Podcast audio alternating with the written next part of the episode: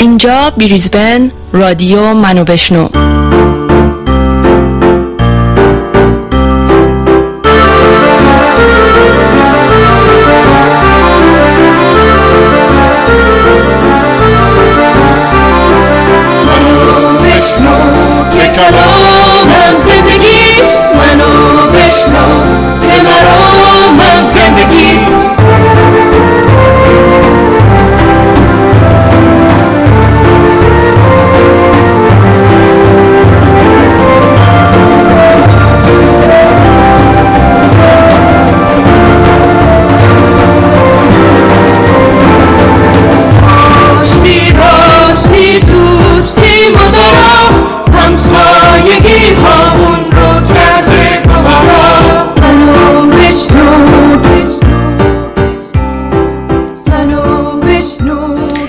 درودهای بی پایان بر همه شما شنوندگان عزیز رادیو منو بشنو. امیدوارم هر جا که هستید حالتون خوب باشه و اوقات خوشی رو سپری بکنید.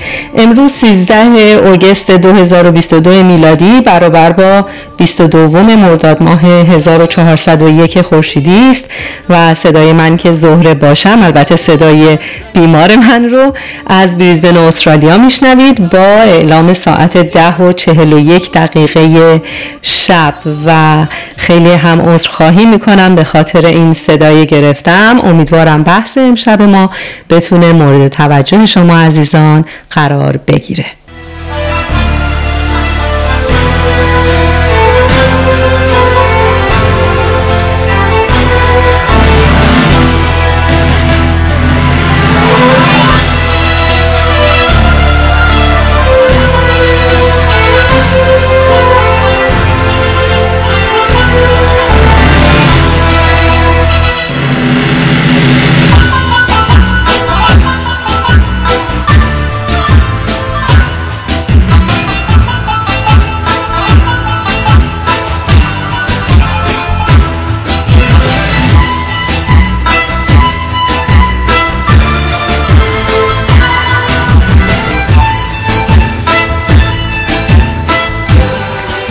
محرم حکایت سوگ های بیپایان است و بخشی از ایرانیان با این سوگ و ماتم ها چنان اونس گرفتند و عزاداری می کنند که گذشت بازه زمانی 1400 ساله در این میان کمرنگ است. بیایید گذری کنیم بر این تاریخ دراز و نگاه اجمالی داشته باشیم بر عزاداری های محرم در ایران.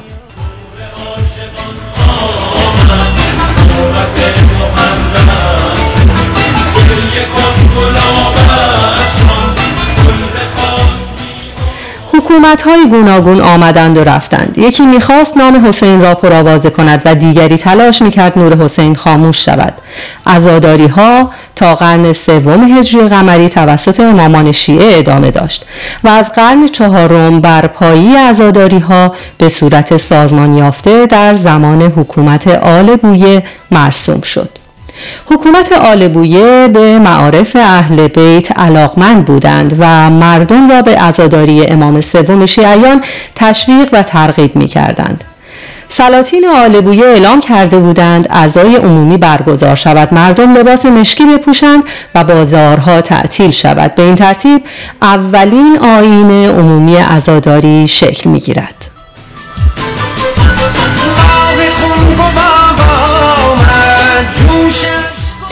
در قرن پنجم هجری حکومت سلجوقیان آغاز شده است ملک شاه سلجوقی به زیارت کازمین، نجف و کربلا می رود و یکی از مداهان اسلامی درباره آشورا و اهل بیت مرسیه سرایی می کند. ملک شاه تحت تأثیر این مرسیه قرار گرفته و مخالفتی با برگزاری عزاداری ندارد. حکومت بنی عباس توسط مغولها در بغداد سقوط کرد و به این ترتیب مغولها بر بخشهای زیادی از کشورهای اسلامی تسلط پیدا کردند. مغولها با اسلام میانه خوبی داشتند به طوری که الجایتو مذهب رسمی شیعه را انتخاب می کند و مراسم عزاداری آزادانه و به طور کامل برگزار می شود. بعد از دوران مغول به سلسله تیموریان می‌رسیم که مصادف با قرن هشتم و نهم هجری قمری بود. در حالت کلی اصر تیموریان با رواج و رونق آینهای مذهبی به ویژه مراسم عزاداری برای حسین همراه بود و بستر مناسبی را برای برگزاری این آینها در عهد صفوی فراهم کرد. در قرن دهم با روی کار آمدن صفویه مذهب رسمی ایران شیعه اعلام شد.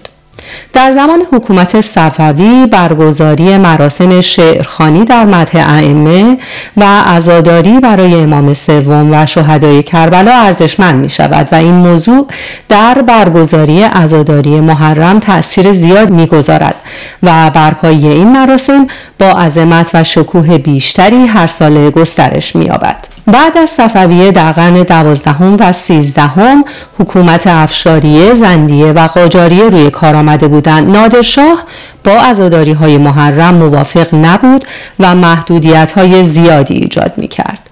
شروع تعذیه خانی را به زمان حکومت کریم خان زند نسبت می دهند. بعد از حکومت زندیه با سلسله قاجاریه مواجه می شویم پادشاهان دوران قاجار توجه ویژه‌ای به عزاداری داشته و آن را فرصتی برای عرض ارادت خودشان به اهل بیت می دانستند. ناصر الدین شاه برای اولین بار تکیه دولت را با ظرفیت هزار نفر تماشاگر ساخت تا عزاداری حسینی با آینهای مختلف در این تکیه برگزار شده و نمایش داده شود. از عزاداری مهم قابل ذکر در عصر قاجار می‌توان به برگزاری شام غریبان اشاره کرد که قدمت برگزاری آن به زمان مزفر شاه باز میگردد. در دوران پهلوی از سال 1299 تا 1357 شمسی عزاداری های محرم دچار نشیب و فراز شد. در رضا شاه مخالف جدی و سرسخت بود و در سال 1317 تکیه دولت را تخریب کرد. و اما بعد از انقلاب 57 آنچه که مهم است برای ما اتفاق افتاد. از سال 1357 بعد از ابقاء حکومت جمهوری اسلامی در ایران این مراسم رنگ و بوی خاصی گرفت. تا آنجا که آیت الله خمینی رهبر انقلاب محرم را ماه پیروزی خون بر شمشیر می‌داند و می‌گوید ما هر چه داریم از محرم است. شما باید تبلیغ کنید. آقا محرم است. این محرم را زنده نگه دارید. ما هر داریم از این محرم است و از این مجالس. مجالس تبلیغ ما هم از محرم است از این قتل سید و شهداست و شهادت اوست. ما باید به عمق این شهادت و تأثیر این شهادت در عالم برسیم و توجه کنیم که تأثیر او امروز هم هست. اگر این مجالس وعظ و خطاب و ازاداری و اجتماعات سوگواری نبود کشور ما پیروز نمی‌شد.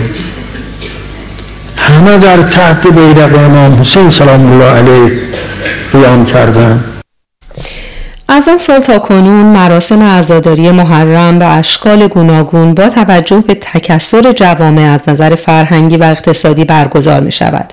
گروههایی با تعصب های مذهبی شدید همچنان به سر و سینه و با زنجیر بر پشت خود میکوبند و غمه می‌زنند و علم می‌کشند و گروهی با برپایی مناسک خاص خودشان با پوشیدن لباسهای بسیار شیک مجالسی متفاوت با آنچه که در قدیم متعارف بوده به عزاداری امام سوم شیعیان می‌پردازند. در این میان مردمی هم هستند که این مراسم را مخل آسایش خودشون می‌دونند و با آن مخالفت می‌کنند. اما آنچه مهم هست وضعیت اکنون ایرانه. حکومت 43 ساله جمهوری اسلامی در ایران چیزی به جز ویرانی زیرساختها و قارت و چپاول منابع از بین رفتن ارزشهای فرهنگی و اجتماعی برای ایران به جای نگذاشته و حال رابطه محرم با این ویرانی چیست؟ ویرانی که بعد از انقلاب 57 تا به حال برایمان به جای مانده اگر که اجازه بفرمایید بحث رو با جناب آقای سلیمانی امیری آغاز بکنیم. من سوالم این هستش که ضمن اینکه ازتون درخواست می‌کنم هر طور که مایل هستید بحث رو آغاز بکنید. به این سوال من هم پاسخ بدید که تاثیرگذاری قیام آشورا و قیام حسین در شکلگیری انقلاب چگونه بود. درود بر شما و در خدمتون هستم. درود بر شما سروران عزیز بزرگواران. من خانمشی خدایی برمیگردم به زمانهای بسیار دورتر و بعد برمیگردیم به مسئله انقلاب ایران. شاید پاسخ پرسشتون رو در لابلای عرایز بنده بتونید پیدا بکنید. نخست این که ببینیم بعد از محرم سال 61 چه اتفاقاتی رخ میده. اساسا از دل یک واقع تاریخی موافق و مخالف چه برداشتی رو می‌کنن؟ پیام واقعی آشورا اقدام برای کسب حکومت بود و ایجاد نوعی بنیادگرایی. این پیام واقعی آشوراست.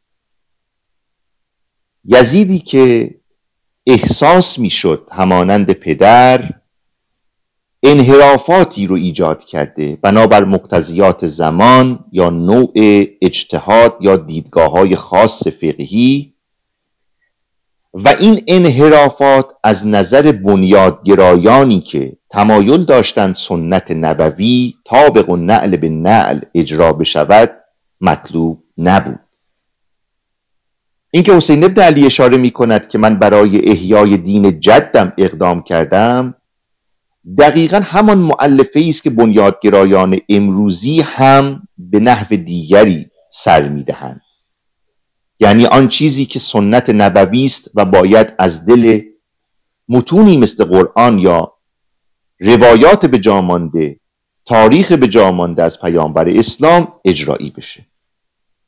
وقتی سخن از امر به معروف و نهی از منکر است معروف و منکر دو واژه‌ای هستند که احکام شناخته شده درون دین رو معرفی می‌کنن. آن چیزی که شناخته شده به عنوان امر پسندیده که شما موظف هستید امر به آن بکنید و آن چیزی که مضمومه جزء منکرات و شما باید از آن پرهیز بکنید. وقتی کسی میاندیشه یا می‌بینه شخصی منحرف شده از آن حلال و حرام ها طبیعتا اقدام می‌کنه به امر و نهی. و در واقع سخن حسین ابن علی چیزی نیست مگر اینکه می‌خواهم با کسب قدرت و حکومت این انحراف از تعالیم پیامبر اسلام و قرآن رو به جای اصلی خودش بازگردانم.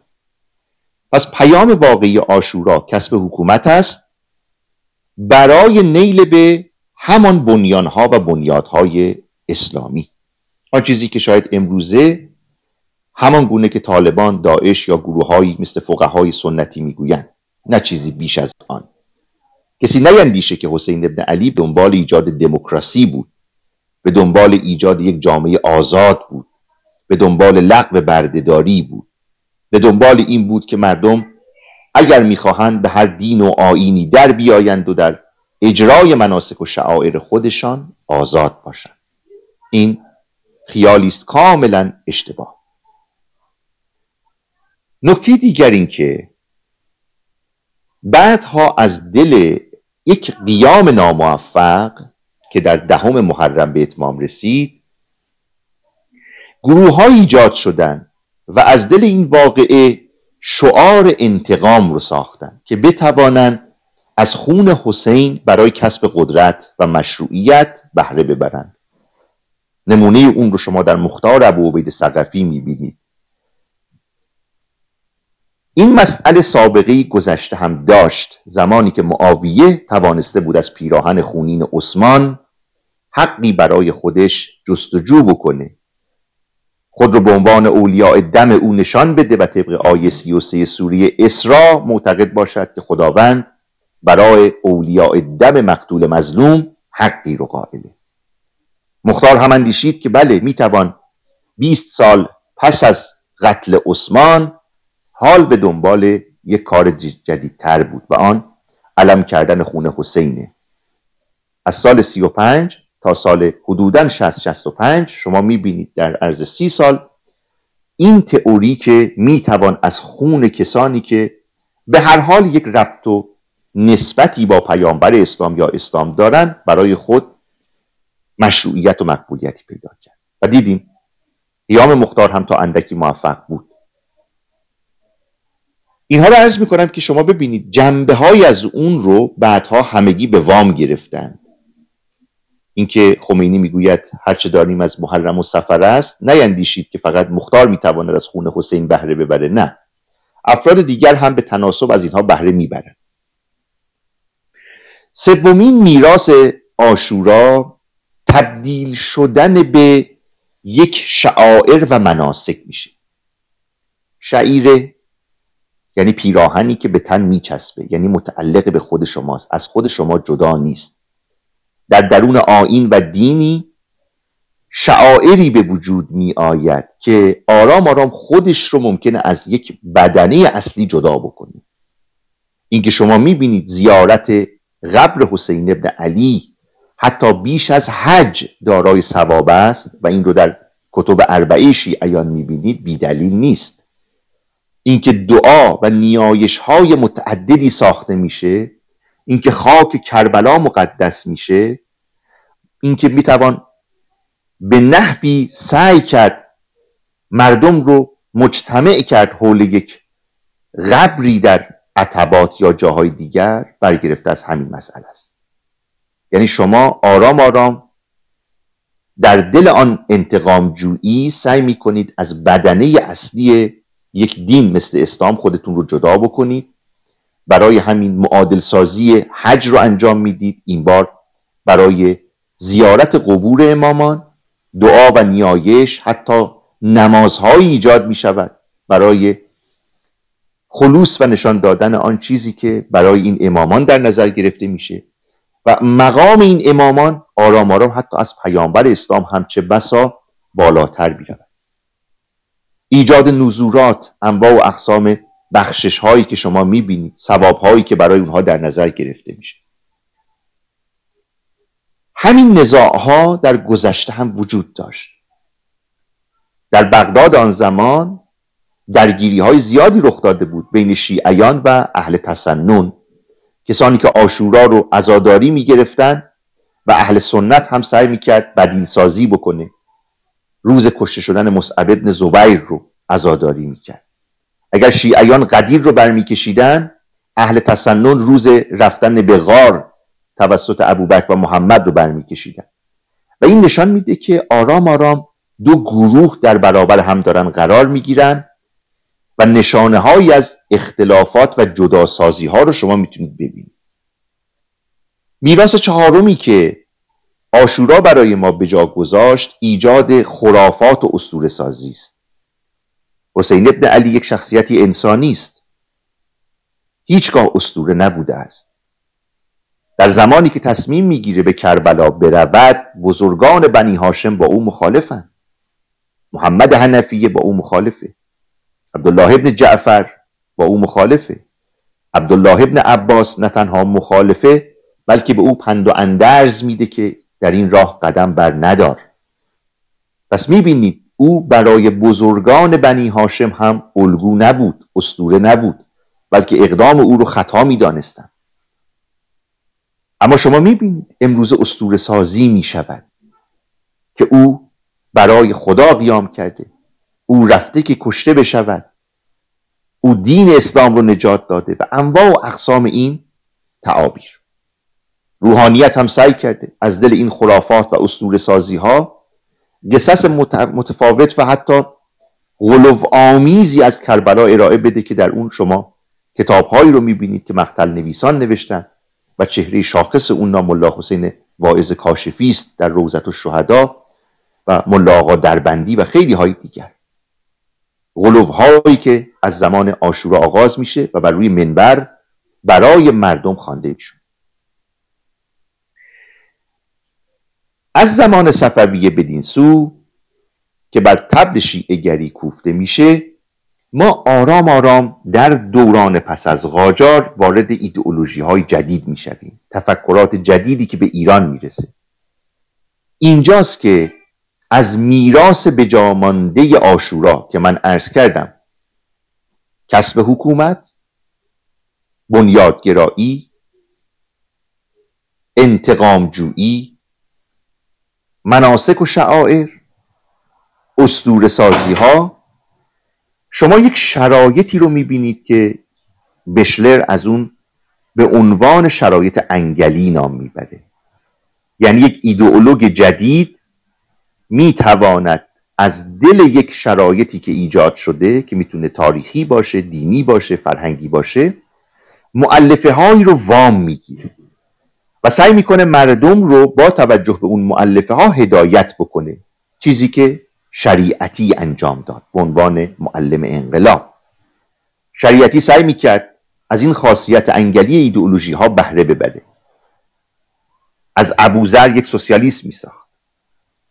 قطعا از خون حسین هم به عنوان اینکه وارث آدم است به عنوان اینکه سرور آزادگان است به دنبال ایجاد یک جامعه مطلوب مؤمنان است نام می‌برد. شریعتی استور سازی نکرد از استور بهره برد. شریعتی مناسک و شعائر ایجاد نکرد از اونها بهره برد.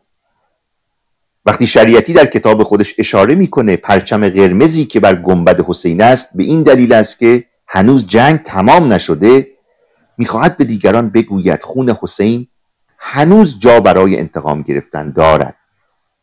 تمام این جزئیات رو که من نمی‌خوام وارد اون بحث ها بشم در این ایدئولوگ و افرادی مثل او که تئوریسین های جدید هستند به خدمت گرفته میشه. او سعی می‌کنه آشورای دیگری رو ارائه بده که در برابر حکومت مستقر به کار بیاید. این گونه است که از او به عنوان معلم انقلاب نام می‌برند امروزه هم مسئله شعائر مناسک محرم و انواع اقسام اینها یک میراث دیگری رو برای ما نشان میده. و آن هم چیزی است که جامعه شناسان از اون نام می‌برند. یعنی حس همبستگی و پیوستگی. حس تودهی شدن و امت شدن. اینکه احساس می‌کنیم اگر در درون یک جمع هستیم امنیت داریم. احساسات ما بهتر خودش رو نشان میده. در کنار یکدیگر آرامش داریم. در بستر یک جامعه مشارکت می‌کنیم. بسیاری از افرادی که شما می‌بینید در ایام محرم وارد می‌شوند همین گونه است. یعنی احساس تعلق خودشون رو به اون جامعه نشان میدن. نمی‌خوان خودشون رو ترد بکنن. نمی‌خوان بپندارن که از جامعه جدا شدن. این چیزی است که امیل دورکیم و دیگران هم در بحث مناسک و شعائر و تأثیرات آن در مسائل جامعه شناسی به اون پرداختن. مشارکت گسترده مردم در مناسک مذهبی فقط در شیعیان نیست در جاهای دیگر هم هست. اینها حلقه های اتصال دو معلفه و چندین زیر مجموعه هستند که در درون یک انسان رخ میده. ممکنه اون شخص اصلا نفهمه اسطوره چیست تاریخ چیست تاریخ واقعی زندگی حسین چیست. اما همین که می‌بینه پدر او عموی او برادر او در ایام محرم زنجیر می‌زنن او هم احساس می‌کنه که من هم از آنها هستم من که جدا از اونها نیستم. پس می‌روم در این احساسات شرکت می‌کنم حتی بهتر از آنها سینه می‌زنم بهتر از آنها عزاداری می‌کنم که نشان بدهم بله من هم در این پیوند در کنار شما هستم و با شما زندگی می‌کنم و فکر می‌کنم. بنابراین آن چیزی که آقای خمینی یا دیگران از اون استفاده می‌کنن به عنوان اینکه اسلام یا بهتر بگویم شیعه را محرم و سفر نگه داشته برگرفته از همین معلفه هاست که در طول 1400 سال ساخته شده است. و یک تئوریسین دینی به فراخور زمان مکان و موقعیت از اونها بهره می‌برد.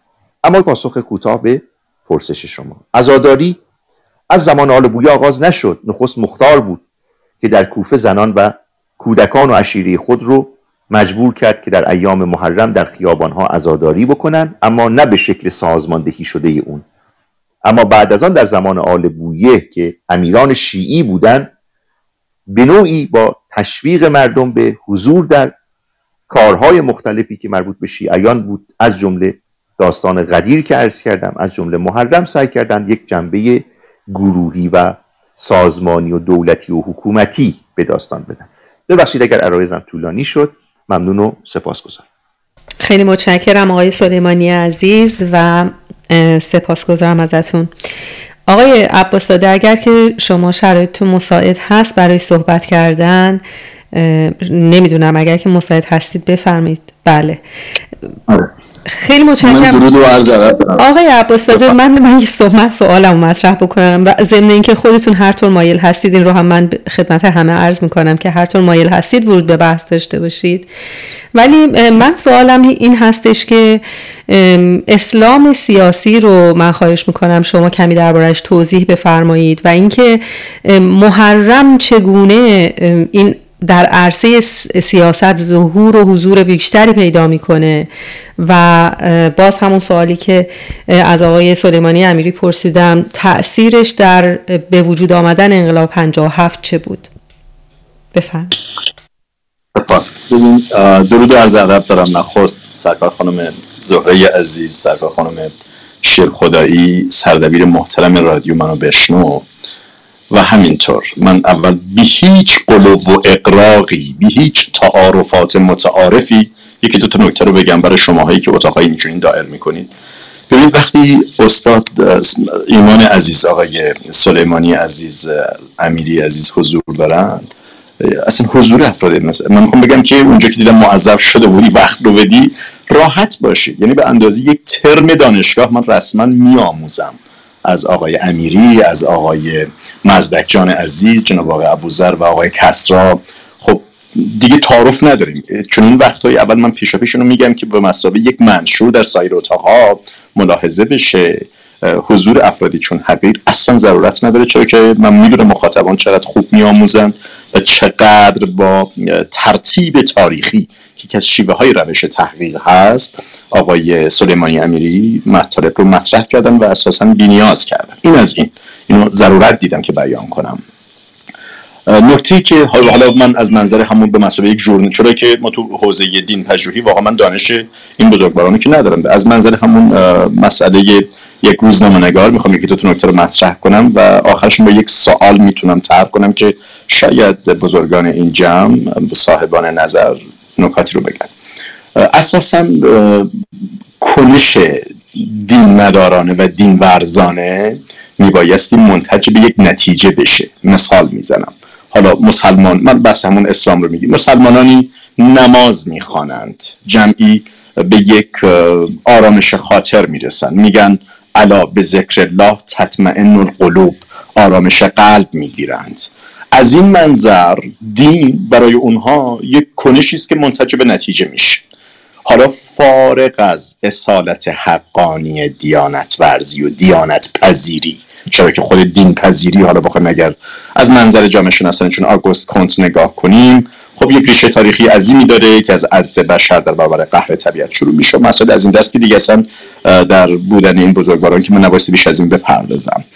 اما آن چیزی که در محرم به طور مشخص من همون بعد از استقرار جمهوری اسلامی رو بیشتر مد نظر قرار میدم چرا که دیدم به درستی تمام جناب آقای سلیمانی امیری وقتی از شریعتی مثال می‌زدن وقتی چقدر زیبا اشاره کردن که از ابوذرها دنبال ساختن و برسازی مفاهیم سوسیالیزم بودن اونا گفته شده اون قبل انقلاب روشون یه اشارت کرد عملا محرم بعد از جمهوری اسلامی وقتی آیت الله خمینی اون جمله معروف رو که تاکیدا میگه هرچی داریم از محرم و سفر است و مسئله از این دست یک آبشخور فکریه یک منبع تئوریز سازی حقانیت خرینی برای مدیریت فقه سیاسی هستش.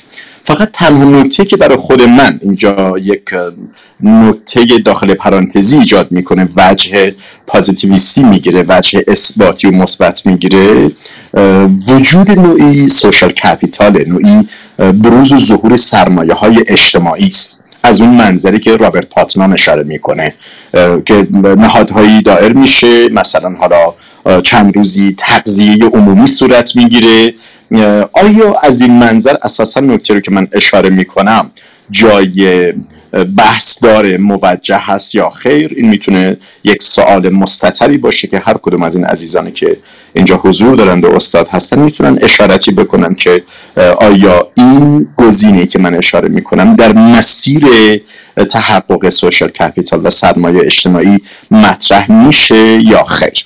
در غیر این موارد غیر این مورد مشخصی که اشاره کردم به طور معین بخوام به عنوان شما برگردم که چه برای ایران بر جای گذاشته این جانب چیزی رو که در جامعه که زیستم و تجربه زیسته هست گمان می‌برم دینورزی غیر اقلانی حالا باز فاکتور می‌گیرم اینجا. چرا که جمعی معتقدن که اساسا دینداری و دین مداری امری اقلانی در هزار در عصر مدرن نیستش. این هم یک جای بحثه. ما این رو با کمی اغماز نظر ازش عبور می‌کنیم فقط می‌تونم بگم که بروز و ظهور خرافه گستری به جای خردورزی عمومی یکی از اون چالش های عظیمی است که میشه گفت در واقع شیوه های آینی محرم بر جامعه تحمیل می‌کنه. نکته دوم که تا حدودی باز اشاره شد همانا استفاده ابزاری نظامی است که برآمده از این آموزه های فقه سیاسی مؤخره هست. همین چیزی که الان اشاره می‌کنیم مثلا محرم هست. حتی شما می‌بینید در این مسیر به سیاست های منطقی کشور ایران هم داره یک تداخلاتی میشه یک بحران زایی هایی رو ایجاد می‌کنه. به طور مساق باز یک نمونه مثال میارم. شما می‌بینید که در مقوله اربعین و پیاده روی هایی که سازماندهی شده نظام جمهوری اسلامی اعمال می‌کنه مسیر رو جایی پیش می‌بره که عملا یک گزاره موازی خلق می‌کنه. یعنی اگر در عربستان سعودی به مسابه خواستگاه اسلام ما شاهد خادمین حرمین شریفین هستیم.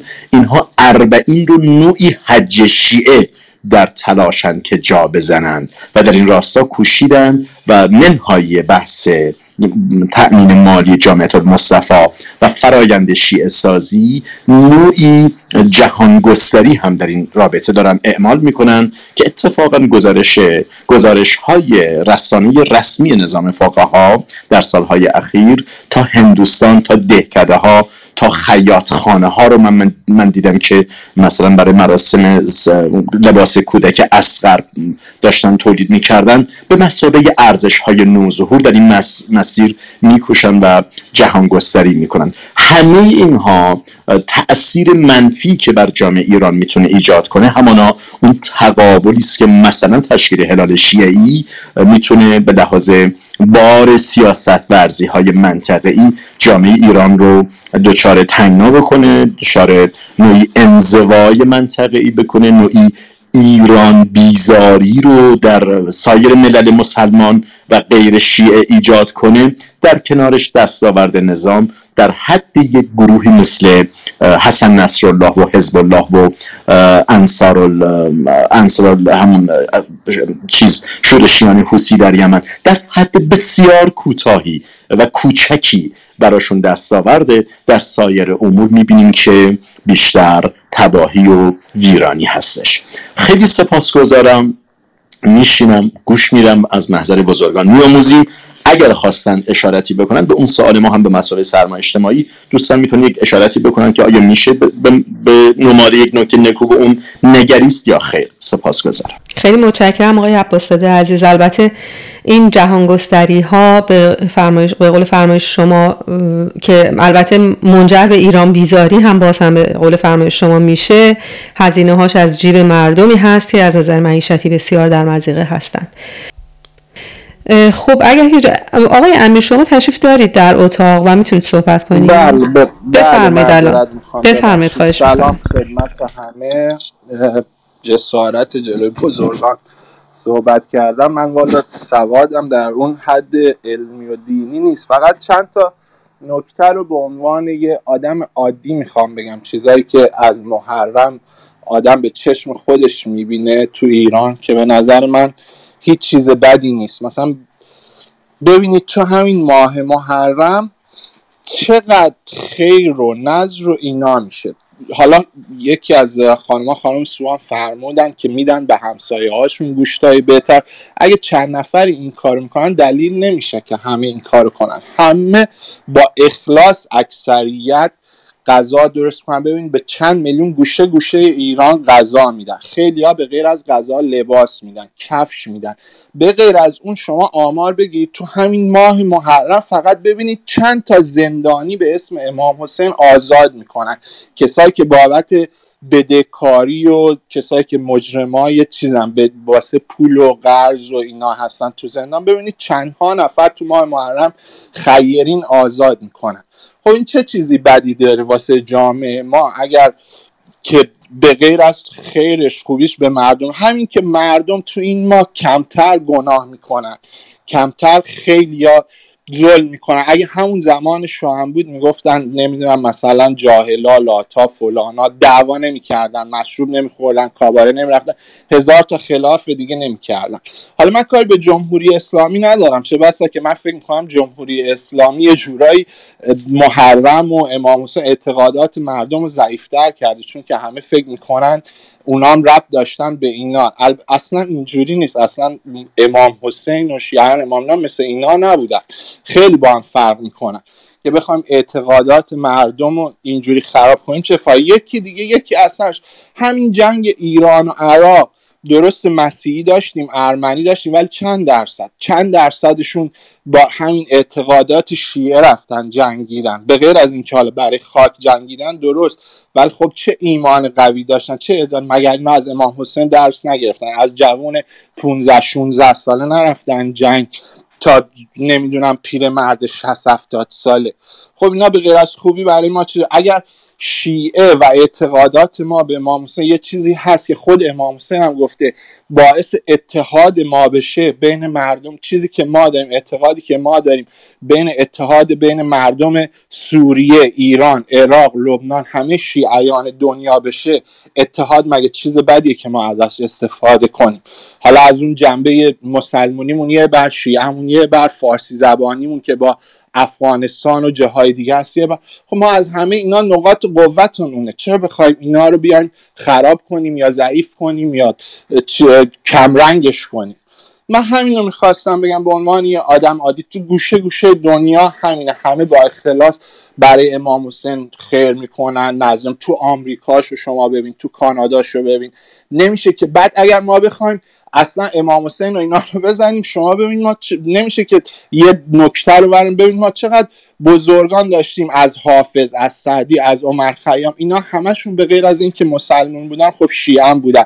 پس شما اگر میگین همش اینا خرافاته همش دروغه پس همه اونا باید بگید که فهمشون آگاه نبودن. اگر میگید که آگاه نشن پس همه اونا هم آگاه نبودن. سعدی در مدح حضرت محمد امام علی شیعیان همه اینا شعر داره عطار داره حافظ داره همه شاعرای بزرگ ما دارن. پس باید بگیم اونا هیچ کدوم آگاه نبودن همشون چیز درگیر جل و خرافات بودن. خیلی ممنون متشکرم از اینکه به من وقت دادین تشکر. خیلی متشکرم امیر جان که در بحث شرکت کردی و نظرت رو با ما به اشتراک گذاشتی. ولی اگر که باشی همراه ما من فکر می‌کنم که هم آقای سلیمانی امیری و هم آقای فرمنش مایل هستن که پاسخ شما رو بدن. کوتاه عرض بکنم در پاسخ به فرمایش این دوست عزیزمون که خب حالا در ایام محرم یه غذای نظری داده میشه برای حالا ده شب یا زندانیانی بعضا آزاد میشن. ببینید دوستان ما نباید دچار خطای اثر حاله ای بشویم. این به چه معناست؟ هر پدیده اجتماعی رو شما در نظر بگیرید ممکنه فوایدی هم براش متصور باشد. اما در مجموع باید ببینیم مذرات اون بیشتره یا فواید اون. شما در قتل هم می توانید نوعی اسباب فایده جستجو بکنید. مسئله محرم فقط دادن غذای نظری در ده روز نیست. آن پولی که از مردم گرفته میشه صرف ساخت عطبات عالیات میشه. سرمایه های کشور به خارج از کشور هدایت میشه رو مقایسه بکنید با ده شب غذا دادن. گنبد مطلا ساختن پولهای عظیمی که در ایام مختلف از کشور خارج شدن هیچ گونه توجیهی نداره و می‌بینید چه بسا بتواند فقرای زیادی رو صاحب تمکن بکنه حتی. دومین مشکل گسترش خرافاته. چیزی که یک ملت رو نابود می‌کنه. کودکان رو می‌برید قمه می‌زنید. جو ارعاب در شهر ایجاد می‌کنید. داستان شمر و یزید و این شعبد بازی ها اثرات مخرب روحی و روان کودکان و نوجوانان داره. گسترش خرافات ذهنها رو میبنده یک ملت رو نابود می‌کنه. ایجاد جو غم و, غم و عدم شادی. دو ماه محرم تا اربعین گرفته مردم حق خوشحالی ندارن حق گرفتن عروسی ندارن. حق این رو ندارن که حتی اگر هم به حسین علاقه من نیستن آزادانه بتونن. یک موسیقی گوش بدن مراسم عروسی داشته باشن کارناوال شادی داشته باشن. بدتر از آن مشروعیت بخشی به قشر خاصی که این داستانها رو برمیکشن مثل روحانیت. شما وقتی ذهنتان آماده و پذیرای این خرافات شد مشروعیتی برای این اسطوره ها ساختید نمایندگان این اسطوره ها هم بر شما حاکم خواهند شد. شما فکر می‌کنید آقای خمینی چگونه آمد و بر مردم حکومت کرد؟ 1400 سال این دام پهن شده بود. مردم فریب خورده بودند. در لباس اینها تقدس می‌دیدند. برای حسین ابن علی آزادگی و وارستگی می‌دیدند. شما اثرات مخرب اینها رو در نظر بگیرید که با یک ملت چه می‌کنه؟ آن وقت بحث غذای ده روز رو کنار بگذارید. خیلی از این حیعات دینی وام های متعددی بگیرن بنده خودم چندین نمونه از این افراد رو دیدم. قبل از ایام محرم رزومه سال گذشتهشون رو می آوردن از بانک ها وام می گرفتن برای اینکه یک مقدار خودشون رو مقرب نشان بدن در میان اهل محل محبوبیت پیدا کنن ریاکارانه مزورانه سعی می‌کردن این داستانها رو علم کنن. چرا در ایام غیر محرم چنین نمی‌کنن؟ خب اگر قرار بر این است که درسی گرفته باشن همین افرادی که صاحب ثروتن صاحب سرمایه‌اند بعد از ایام محرم هفته یک بار اطعام بدن. چه اشکال داره؟ چرا در آن زمان نمی‌کنن؟ چرا برای آزادی زندانیان در ماهای دیگر اقدام نمی‌کنن؟ تزویر و ریا یعنی همین. اگر این درس ها خلق و خوب شود شما در طول زندگی خودتون همین کار رو خواهید کرد. نه اینکه در ایام محرم دست از شرابخواری بکشید بعد از آن شرابخواری بکنید. در ایام محرم عطوفت و مهربانی داشته باشید جرم و جنایت نکنید. بعد از اربعین شروع بکنید از در خانه مردم بالا رفتن به نوامیس مردم تجاوز کردن در زندان ها آن کار رو کردن. این به همین دلیله که اینا پیامی ندارد. اگر به زندگی حسین ابن علی پیامبر اسلام علی ابن ابی طالب نگاه بکنید می‌بینید. الگوهایی که شما در درون جامعه اجرایی می‌کنید خیلی متفاوت تر از آن چیزی است که بر روی منبر گفته میشه. بنابراین نمی‌توانیم این مسئله رو به عنوان یک امر بسیار بسیار خوب که می‌تونه اثر حالی ای رو از بین ببره یاد بکنیم. ببخشید اگر ارزم من یه دقیقه اجازه است یه چی بگم خانم زهره لطفا. بفرمایید. فقط می‌خواستم بگم که اول که میگید قمه که قمه خیلی وقت تو ایران ممنوع شده. هیچ جای دیگه هم نیست. اگه حالا کسی می‌کنه باز گفتن که دلیل نمیشه که یه نفر شما آمار دقیقی دارید آقا؟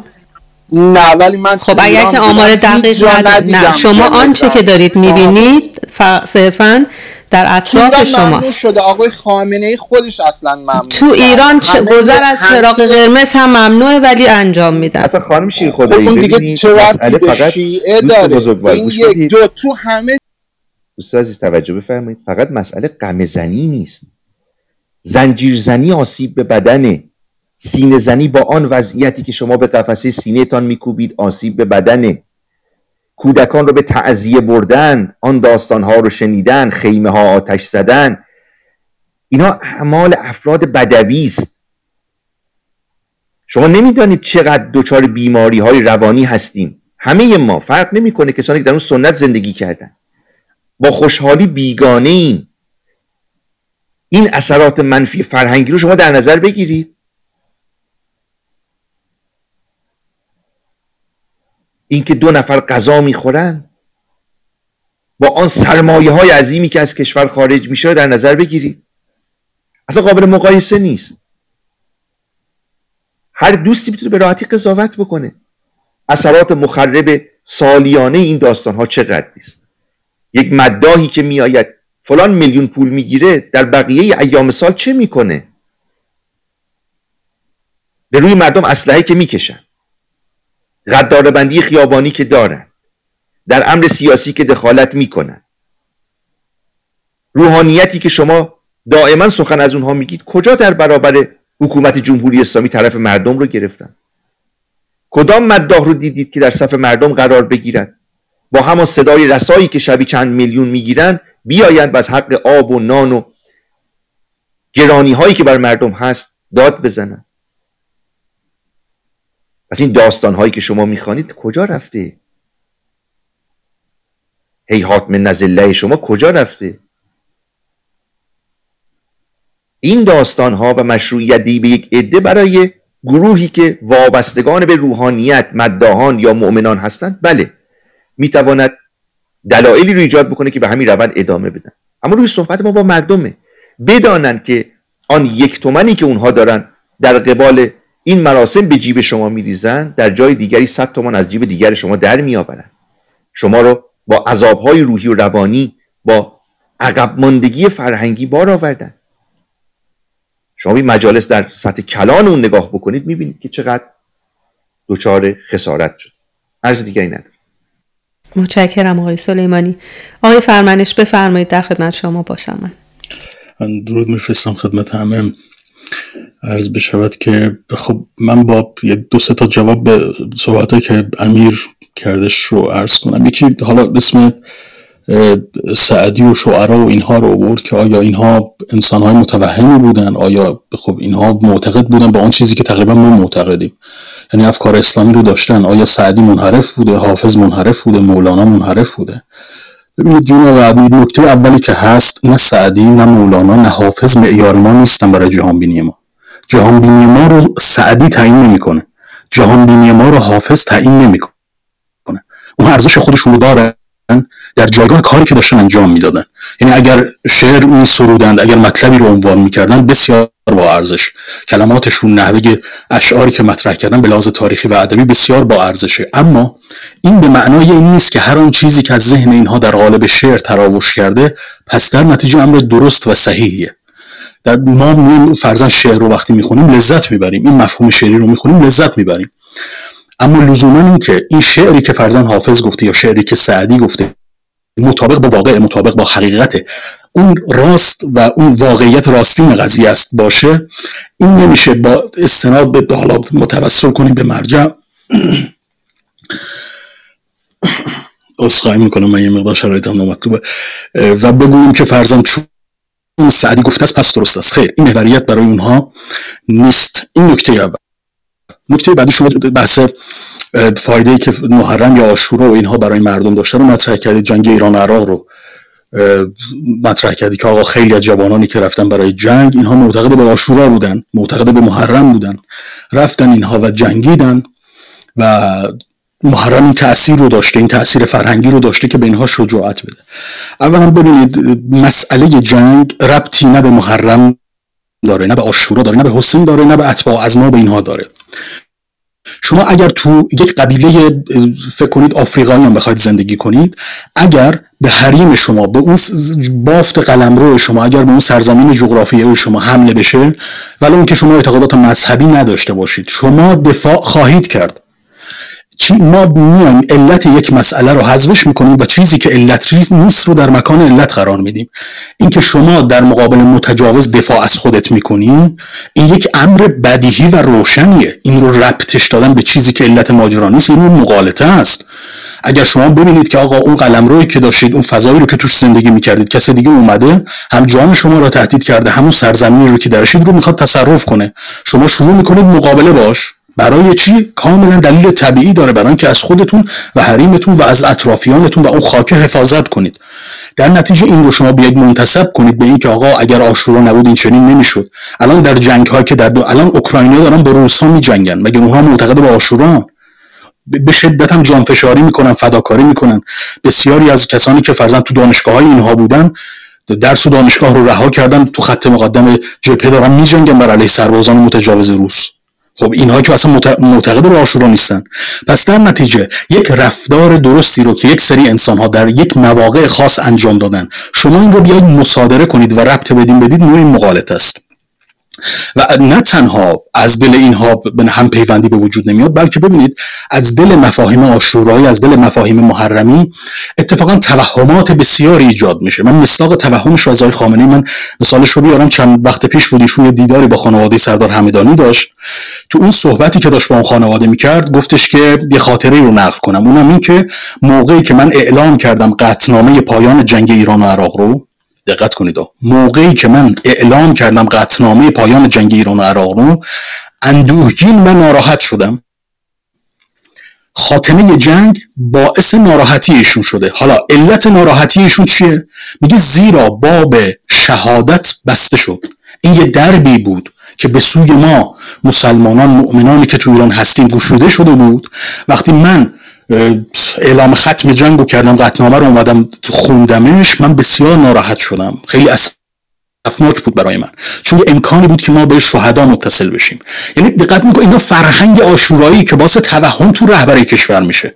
نگید که فرزن ده روز محرم یک حالا غذایی رو جای میدن تمام اعتقاد کس کسانی که کارناوال برگزار می‌کنن کسانی که مراسم برگزار می‌کنن از این بزد و بخشش ها دارن. شما تو هر جایی برید هر مهمونی هر پارتی هر کارناوالی برید یه عده هستن که دارن حالا نوشیدنی یا غذا چیزی دارن پخش می‌کنن. این معیار درست بودن یا معیار صحت ماجرا نیست. اتفاقا توهم در ذهن یک مثل رهبر جمهوری اسلامی ایجاد می‌کنه که آقا وقتی 8 سال جوانان کشور به خاطر حماقت یک آدمی مثل صدام و خمینی اینها دارن پرپر میشن و این رو براش مهم نیست مهم اینه که وقتی این جنگ پایان یافت در باب شهادت بسته شده. یعنی باعث این توهمات میشه. با... یعنی حسین و محرم باعث این میشه که فرد فکر کنه شهادت یک امر بسیار مطلوبی است. یک آرزویی است که دست نیافتنی اگر امکانش بود ما باید سریع به اون قافله ملحق بشیم. برای الحاق به اون قافله نیاز به فرصت داریم. فرصتش کجاست؟ اینکه جنگ تموم نشه. جوونا برن خط مقدم. وقتی اینها فرزن جنگیدن و کشته شدن بهشون بگیم شهید. اینها وصل به امام حسین و 72 تن شدن. این توهمیه که محرم در میان دینداران یا الان سرآمدشون که رهبر جمهوری اسلامی ایجاد می‌کنه.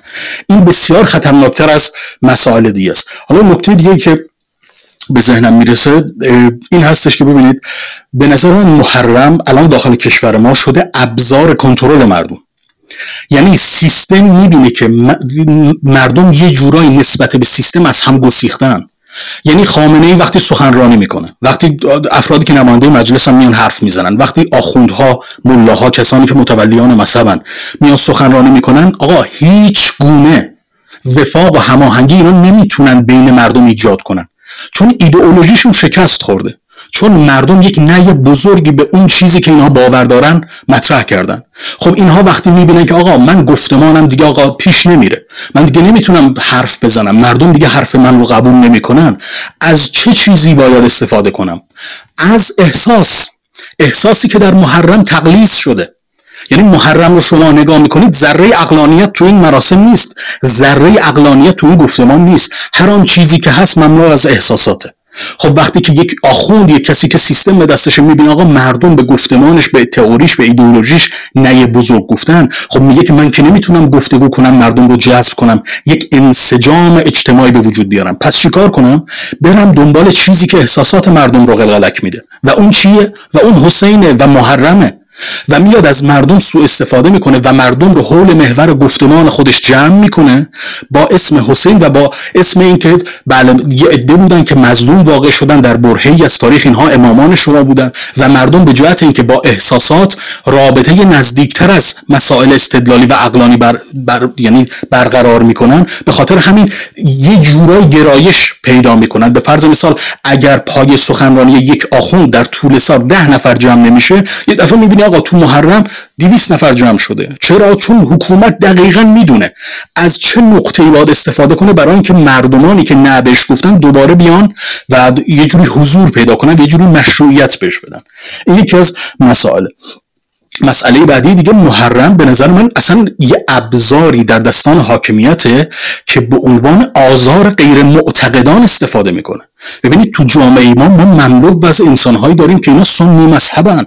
افرادی رو داریم که به دین باور ندارن ایتیستن خدا ناباورن یا آن ریلیجنن به مذهب و دین باور ندارن. خیلی داریم که حالا یهودی هن ادیان دیگه رو بهش معتقدن. خب اینها آزادی دارن در اون سیستم ندارن؟ اینها به هیچ عنوان آزادی ندارن. گفتم اهل سنت یک مسجد نداره داخل تهران که پایتخت اون کشوره. ایتیستا و خدا ناباورا که اصلا هیچ اونها که اجازه اصلا هیچ کلمه ای ندارن و جز کشورهایی که شدیدترین برخوردار رو می‌کنن با ایتیستا. حالا وقتی که توی جامعه این همه از اعتقادات سرکوب شدن اجازه اظهار و ابراز نداشتن ما می‌بینیم که آقا یک اعتقادی هست به نام شیعه دوازده امامی. هر کاری که می‌کنه مجازه. حکومت پشتوانشه. و تمام فعالیتاشون رو انجام میدن برای اینکه این مناسک برای اینکه این مراسم ها اجرا بشه. خب این باعث آزار بقیه میشه یا نمیشه؟ یعنی منی که باور به فرزن دین ندارم وقتی که اون جامعه هم می‌بینم آقا یه عده هستن که تافته جدا بافتن. اونا کیان؟ شیعیانن. به اینها تمام امکانات داده میشه برای اینکه باورشون رو نسبت به محرم علنی کنن ابراز کنن. سینه سپر کنن و در درون جامعه بیان و اون دینشون رو و مذهبشون رو بخوام حقنه کنن به دیگری. خب وقتی من می‌بینم که دوچار تبعیضم آقا تو این جامعه من با اون شیعه نباید تفاوت پیدا کنم. چون او هم یک شهرونده من هم یک شهروندم. هممون حقوق برابر داریم. اما مثل که یه بخش دیگه برابرترن. یعنی به اونها حقوقی داده شده که به منی که فرزن باور ندارم یا باور متفاوت دارم به من این, باور... به من این امکان رو ندادن. در نتیجه این باعث آزار من میشه. این باعث این میشه که من ببینم که تو این جامعه شهروند درجه دوم و سومم. اینو جمهوری اسلامی دانسته انجام میده. ما الان اعترافات سپیده رشنو رو من ندیدیم. جمهوری اسلامی یکی از علتهایی که این کار رو کرد چی بود؟ برای اینکه آزار بده کسانی رو که به حجاب باور ندارن. یعنی اومده یه خانومی کاری کرده و طوری داره اومده اعترافات اجباری می‌کنه و آثار ضرب و شتم تو face و صورتش هست. خب این رو وقتی دیگران می‌بینن آزار می‌بینن دیگه. جمهوری اسلامی این آزار دیدن کسانی رو که معتقد به باورهاش نیستن نیستن رو لذت بخش می‌دونه برای خودش. این یه نکته که تو محرم هست. و مسئله دیگه که برای محرم است حالا زاره جون من هر موقع پرچونگی کردم به فرامه دو سه تا نکته دیگه رو مرز کنم و دیگه بقیه رو دیگه فاکتور می‌گیرم. بحث اینه که محرم به شدت خطرناک برای کودکان. مسئله کودکان و نوجوانان بسیار مهم داخل کشور. یعنی ما مسئله مهمتر از کودکان اون کشور و نوجوانان نداریم. و سیستم این رو کامل متوجه شده. حتی آهنگ سلام فرمانده ای که اینا اجرا کردن برای چی بود؟ برای اینکه گفتم یه بارم سید علی دهه 90 هاشو فرا بخون چون کار دارن با بچه ها بچه رو میشه طوری مدیریتش کرد ذهنش رو کنترلش کرد برای اینکه بشود اون مجاهدی که خامنه ای می‌خواد. بشود اون آدمی که فرزن هر موقع فرمان جهاد بشدن همه کار کنه. اما یک انسانی که فرزن بزرگ ساله یک انسانی که دنیا رو دیده روزگار رو می‌شناسه افکارش استدلالی نمیپذیره حرفایی که مثل خامنه ای رو. اما کودکان رو اینها توسط محرم جذب می‌کنن نوجوانان رو جذب می‌کنن تو حیات مذهبی. حتی دقت کنید در تمام طول سال اینها سعی می‌کنن هیئت ها برقرار باشه فقط منحصره در محرم نباشه. به خاطر همین می‌خوان یاد و خاطره محرم و حسین رو زنده نگردانن که نوجوان که دیسکو نداره نوجوان که club نمیره نوجوان که کارناوال نمیره. کجا پس باید بره؟ این جوان که هیچ هیچ نوعی از یک فضایی که بتونن جمع بشن با هم حرف بزنن شادی کنن. بتونن حس این که در یک گروه هم رو داشته باشن که ندارن. پس چیکار کنیم؟ هیئت ها رو مراسم های عزاداری رو اشک ها و اندوه ها رو اینها رو ما برنامه ریزی کنیم که اینا جمع بشن اونجا احساساتشون رو تخلیه کنن. و همونجا که داره احساسش تخلیه میشه ما افکار خودمون رو تزریق می‌کنیم تو ذهن این نوجوان ما افکار خودمون رو تزریق می‌کنیم تو ذهن کسی که اومده و موقع عزاداری موقع مرسی سرایی مملو از احساسه. جایی که احساسات قلیز باشه شاید افراد منطقی زیاد نتونن فکر کنن. و اونجا کجاست؟ دقیقا عزاداری و مرسی سرایی برای حسین و اون حالت حزن و اندوهی که برای اینا ایجاد می‌کنه. و من حالا نکته حالا پایانی رو بگم و دیگه خیلی دیگه مصدق نشم. بحث اینه که محرم الان تو کشور ما یه جورهای ابزار صدور انقلاب هم شده. و این بسیار به نظر من هم ناراحت کننده است. چون که بحث صدور انقلاب فقط مربوط به کشور ما نمیشه. با مفهوم صدور انقلاب ما بقیه کشورها رو هم تحت شعا قرار میدیم. یعنی الان باور نمی‌کنید من اگر یک لبنانی رو ببینم که شهروند اون کشور من شهروندم از اون لبنانیه. چون آقا داخل کشور ما یه سیستمی سر کاره که این سیستم اومده گروه های نیابتی تو کشورهای مختلف ایجاد کرده که این گروه های نیابتی اومدن دموکراسی رو اونجا تخریب کردن. که اومدن نیروهای آزادی بخش و آزادی خواه و دموکراسی خواه رو سر سرکوبشون کردن. یعنی همین الان اتفاقاتی که در لبنان میفته ببینید چه اسفناکه. ببینید سید حسن نصرالله اون کسی که طارق نعلیگنی کپی برابر اصلی تفکراتی که مثل خامنه ای ببینید چه بلایی سر جایی مثل لبنان آوردن بیروت آوردن. دیگه مردم نه حس آزادی خواهیشون رو می‌تونن القا کنن نه وضعیت اقتصادیشون درسته. یه سری گروه های نیابتی تروریست معابی رو درست کردن که مردم اون کشور رو سرکوب کنن. و از دل اینها هم یکی در میاد که شما دیدید که همین دیروز سنوروشی رو تو دل آمریکا طرف میاد ترور می‌کنه. از کجا همین آدم هادی متر اگه اشتباه نکنم که این کار رو انجام داده از حامیان جمهوری اسلامی بوده. تو صفحه فیسبوکش عکس خامنه ای خمینی بوده. این دلباخته سید حسن نصرالله بوده. یعنی از دل این تفکر تو لبنان جوون ها می‌بینید آقا میرن تو این حیات تو این مراسم ها تو محرم ها جذبشون می‌کنن تروریست های درست می‌کنن که تو آمریکا هم عمل تروریستی انجام میدن. و این واقعا اسف انگیزه و فقط منحصر به لبنان نمیشه. تو عراق الان همین اتفاق افتاده با هشت شعبی توی یمن با سید عبدالملک بدرالدین. اینا می‌خواستن تو نیجریه با شیخ زکزاکی این کار رو انجام بدن. داخل عربستان نمر باقرا نمر که حالا عربستان اعدامش کرد می‌خواستن این کار انجام بدن. از دل بعضی از کشورها دموکراسی منتشر میشه. از دل بعضی از کشورها مفاهیم اخلاقی منتشر میشه. این اسف انگیزه واقعا باعث شرمساری تو کشوری که به ما متعلق اون خاک به ما متعلقه یه عده اومدن سر کار که در قعر و قهقرای نادانی هن و اینها یک تفکر عقب مانده متحجر بی مبنا رو هم برای مردم خودمون دارن حقوق نمی‌کنن. و یه جورایی شدن گروگانگیر مردم خودمون. و از طرف دیگه به جان که از دل کشور ما مهربانی صلح دموکراسی منتشر بشه جنایت و تروریست و این مفاهیم منفی داره منتشر میشه. چه بشه مرسی زهره جان. خیلی متشکرم کسرا جان. خب آقای ابوذر شریعتی بزرگوار درود بر شما. من خیلی مایل هستم که از نگاه یک, یک پژوهشگر فلسفه سوال کنم که قیام آشورا رو چگونه می‌بینید و تأثیرات اون رو بر ایران چگونه می‌بینید شما آقای ابوذر؟ درود بر شما. منم سلام عرض می‌کنم خدمت شما و دوستان عزیز ارجمند. من فکر می‌کنم این سوالی که شما طرح کردین یک سوال هوشمندانه است. و همونطور که تایتل های قبلی شما رو هم دیدم من فکر می‌کنم کلا از یک نوع مویبینی خاصی برمیخیزه این گونه سوال طرح کردن. و شک ندارم که شما این سوال رو با این پیشفرض طرح نکردین که ما بیایم اینجا فقط و فقط مسئله محرم یا قیام امام حسین یا فاجعه آشورا رو فقط بکوبیم. چون اگر مسئله همین بود که خب دیگه اصلا نیازی به طرح این سوالات نبود.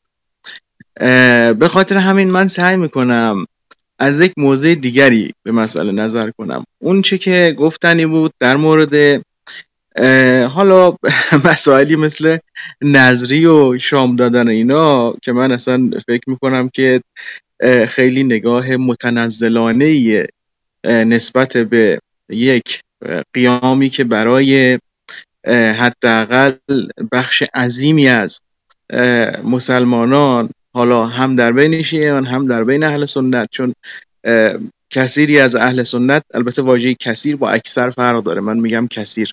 کثیری از اینان حتی در هندوستان هم برای امام حسین عزاداری می‌کنن.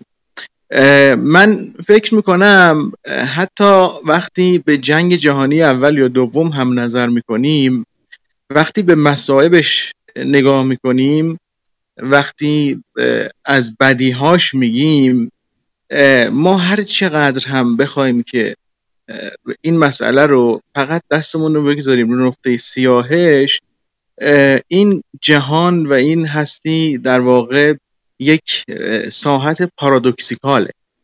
یک ساحت تناقضه. و ما خیر و شر و نیکو و بدی رو در همه پدیده ها در هم تنیده می‌بینیم.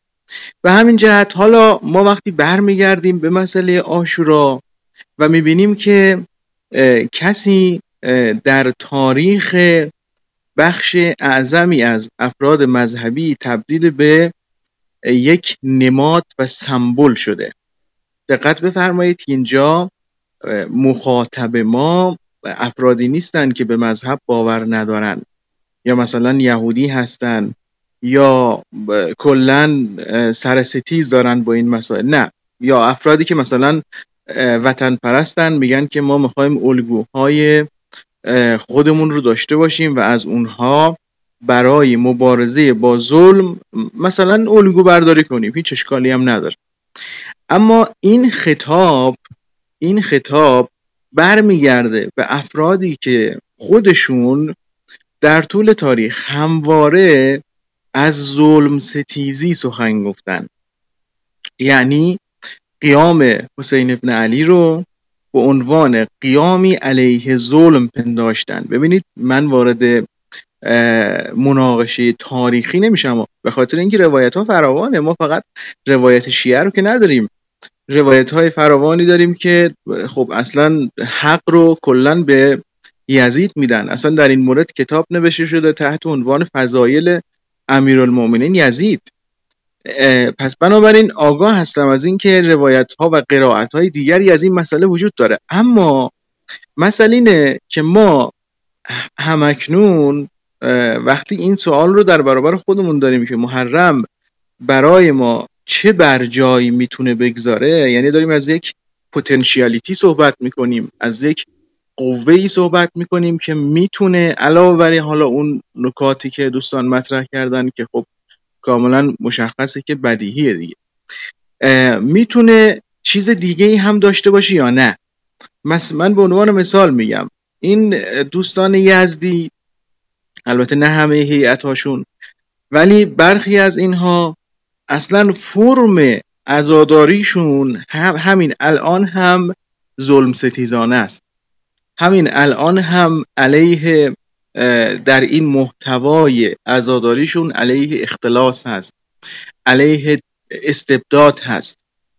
بنابراین ما به روش سقراطی وقتی به این مسئله نظر می‌کنیم می‌تونیم خطاب به عزیزانی که حسین ابن علی رو و قیامش رو به مسابه یک قیام علیه فساد سیستماتیک در نظر می‌گیرن این سوال رو در برابر اونها مطرح کنیم که الان که تصور شما این گونه هست و الان که در, طول تاریخ این قیام تبدیل به یک الگو شده تبدیل به یک در واقع سمبولی شده برای مبارزه با ظلم حتی برای کسانی که به قول اینها دین هم ندارند.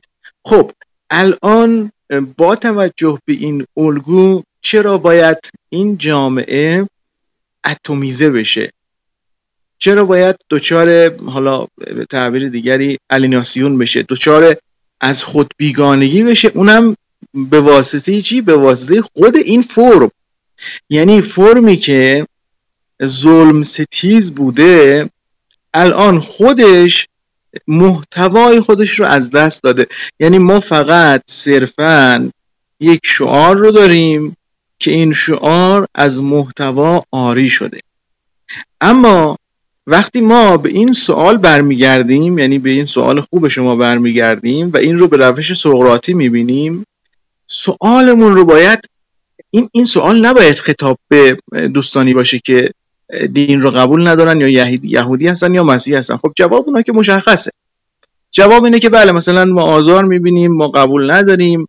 این باعث گسترش خیلی باورهای غلط میشه. این اینها در واقع مسائلی هست که در ابتدایی ترین حالت مطرح میشه. اما اگر ما نگاهمون رو و مخاطبمون رو تغییر بدیم و خطابمون رو به دوستانی مثل آقای امیر عزیز ببریم که در واقع امام حسین رو سمبل و الگویی به مسابه ستیز داشتن با فساد سیستماتیک است و سازگاری نداشتن و مطالبه گری هست؟ این سوالی بود که آقای رایان هم گفتن.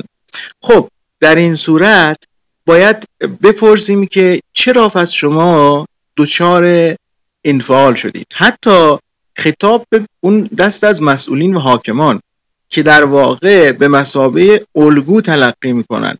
میشه این سوال رو مطرح کرد و میشه از اون فرم از اون فرم عزاداری که گفتم اصلا به ذات ظلم ستیزه و داره علیه تکرعی اون عزاداری انجام میشه. از همینها در یک راستای مطالبه گری بهره برد.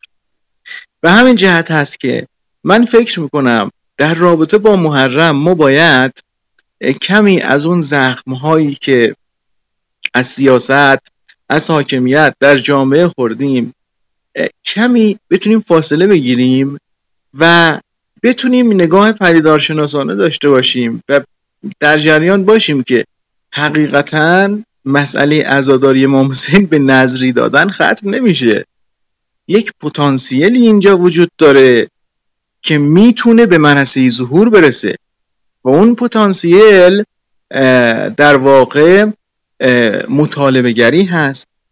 اون پتانسیل در جهت مخالف اتمیزه شدن یا منفعل شدن جامعه هست و در جهت مخالف فعالیت کاذب هست. فعالیت کاذب چیه؟ فعالیت کاذب صرفا به فحش دادن اکتفا کردنه. اما وقتی ما به اون فرم برمیگردیم و خطابمون به افرادیه که ایمان راسخ دارن. دقت بفرمایید. من اینو تاکید کنم چون یه بارم تو اینستاگرام نوشتم خیلی باعث سوء فهم ها شد. وقتی خطابمون به اونهاست و اون عبارت الموت اولا من رکوب الار مرگ برای من بهتر از این در واقع خفت یا ذلت یا حالا شعارهای دیگه هیهات من ذلت در برابر همه اینها قرار می‌گیرم و مرگ رو میپذیرم این سوال باید خطاب اینها انجام بشه و گفته بشه که چنین چیزی و چنین در واقع عقیده ای صد درصد به کنشگری و به مطالبه ختم میشه. البته من در جریان هستم که مرحوم علی شریعتی دوست داشت که از امام حسین یه چگورا بسازه و دوست داشت که کلا اسلام رو او دوچار خطای آناکرونیزم می‌شد. چون کلا از اسلام حسین رو می‌گرفت و زینب و ابوذر رو. میگم من این ستا رو لازم دارم. بقیهش دیگه حالا زیاد مهم نیست.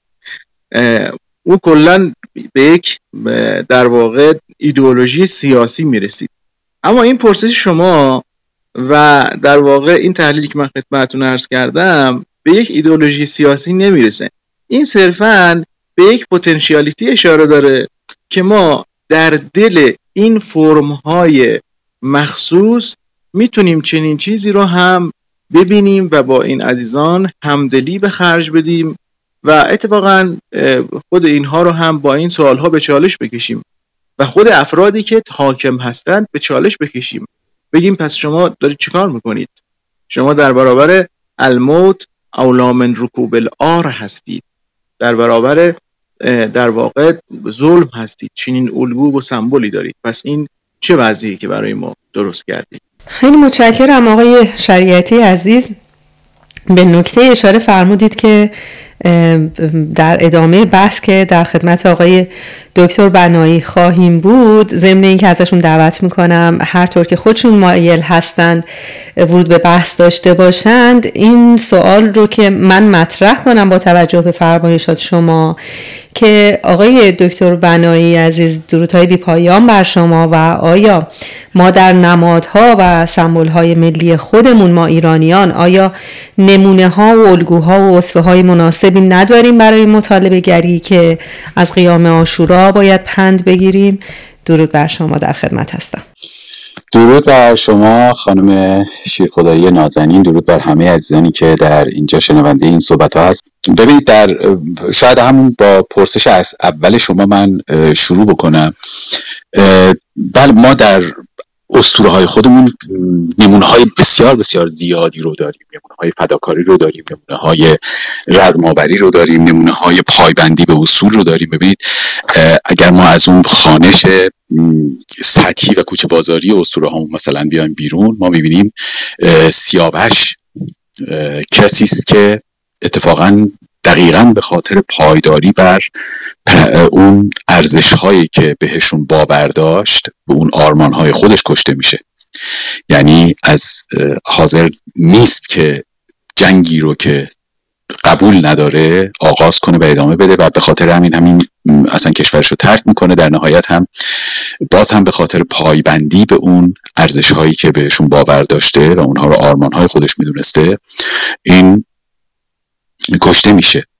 ما در نمونه کیخسرو یک فرمانروای آرمانی رو داریم که در اوج قدرت و در جایی که دیگه هیچ رقیبی براش باقی نمونده باز هم به خاطر پایبندی به اون ارزش های نیک ایرانی اون ارزش هایی که از آموزه های کهن ایرانی حتی پیش از زرتشت بهش ایرانی ها باور داشتند که اینها متبلور میشه در اسطوره. خب ما می‌دونیم که این همش داستانه ولی اسطوره در اصل سایه یا انعکاسی از باورهای انسان هاست کیخسرو در چنین شرایطی وقتی که بهترین شرایط رو برای کشورش درست کرده قدرتمندترین پادشاهه شما توجه داشته باشین یک چهارم حجم کل شاهنامه داستان کیخسروه. کیخسرو در چنین شرایطی خودش داوطلبانه دست از حکومت می‌کشه. برای اینکه به طور دائمی ترس از این داره که یک به یک انسان ضد ارزش تبدیل بشه. یعنی اون ارزش هایی رو که تمامش تمام زندگیش براش جنگیده میترسه که روزی خودش دشمن اون ارزش ها بشه. بنابراین داوطلبانه و آگاهانه دست از حکومت می‌کشه. ما تک تک زمینه های مختلف رو می‌تونیم بهش برسیم و بر اساس اون اون نمونه های آرمانی رو که می‌خوام یا اون الگوهای رفتاری رو که می‌خوایم می‌تونیم باز تعریف بکنیم. ولی لازمش اینه که ما فرهنگ ملی خودمون رو بشناسیم و این بزرگترین ضعف چه در میون مردم عادی کوچه و خیابان و چه در بین بسیاری از کسانی که نام پژوهشگر یا کنشگر سیاسی بر خودشون گذاشتن. بسیاری از اونها رو من یک بار در یک جای نوشتم شما به خیلی از اینا بگین که اول سامانیان بودن یا ساسانیان. احتمالا نصف بیشترشون از شما خواهم پرسید مگه اینا دو تا سلسله جدا هستن؟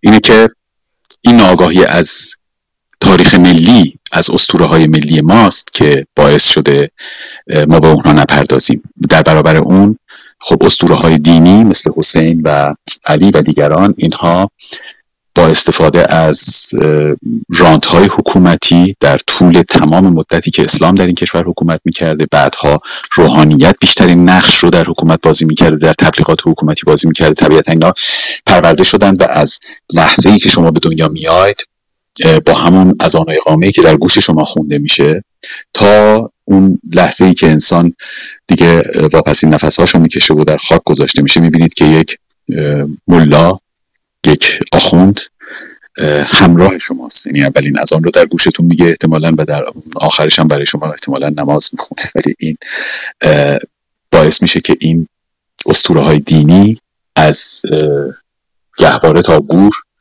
دست از سر ما بر ندارن. ولی آیا میشه از این اسطوره های دینی یک استفاده مثبتی هم کرد. خب خیلی ها این رو میگن دیگه. میگن که ما از اینها می‌تونیم استفاده بکنیم و یک دستاوردی برای جامعه امروز اون بسازیم. من می‌خوام به یک دین موازی اشاره بکنم در این زمینه و اون هم آین یهودیته. تفاوتی که آین یهود با مثلا تشیع داره با اینکه من حالا در یکی از کارهایی که الان دارم می‌کنم نشون خواهم داد که اینها بسیار بسیار نزدیکی های تنگ تنگا تنگ دارن چه به لحاظ آینی چه به لحاظ ساختاری و چه به لحاظ پیدایش در واقع جهان بینیشون اون کیهان شناسیشون و خداشناسیشون تئولوژیشون. با اینکه اینا دارن ولی یک تفاوت عمده داره و اون که اسطوره های یهودی در این حال اسطوره های ملی هم هستند یعنی برای یک یهودی که مثلا مثل فرض بکنین فروید یا فرض کنین هرتسل که بنیانگذار صهیونیست بود یا کارل مارکس یا انبوهی از یهودیان دیگری که اساسا باور دینی نداشتن آتئیست بودن ولی فقط به حال به لحاظ قومی یهودی بودن برای اینها این اسطوره ها اسطوره های ملیشون بودن. مثلا برای اونها داوود پیغمبر خدا نبود بلکه یک شاه بود. یا همینطور سلیمان. جالبی قضیه قضیه اینه که اینها توان این رو داشتن که از این اسطوره هاشون یک سری دستاوردهای بسیار بسیار بزرگ رو بیارن. مثلا تپه صهیون یا سیون که در اورشلیم هست این باعث شد که جنبش صهیونیسم یا همون سیونیسم از توش بیرون بیاد در صورتی که سیونیست ها هیچ کدومشون دیندار نبودند یعنی به هیچ وجه اینها باوری به آین موسا نداشتن کنیسه نمی‌رفتن گوشت کوشر نمیخوردن و هیچ کدوم از اون آداب رو انجام نمی‌دادن. ولی از یک اسطوره کهنشون یک استفاده کردن جنبش سیونیست رو وجود آوردن. همین الان در اسرائیل اصطلاحی هست بین یهودیان بهش میگن آلیا. آلیا در واقع عروج به تپه معبده یا کوه معبده. هر یهودی باید در عمرش به لحاظ دینی می‌رفت و می‌رفت اون بالا این مناسک دینی رو باید انجام می‌داد.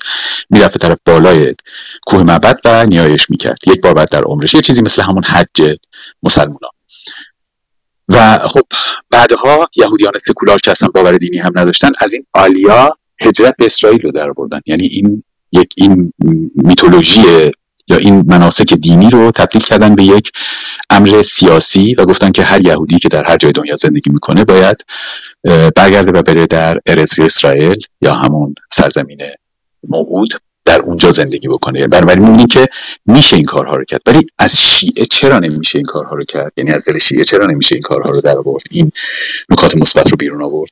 برای اینکه بنابر اون ایده ای که من دنبالش هست در واقع مبلغش هستم و نتایجی که خودم بهش رسیدم شیعه از همون آغازش برای اعمال یک سیاست خاص به وجود اومد.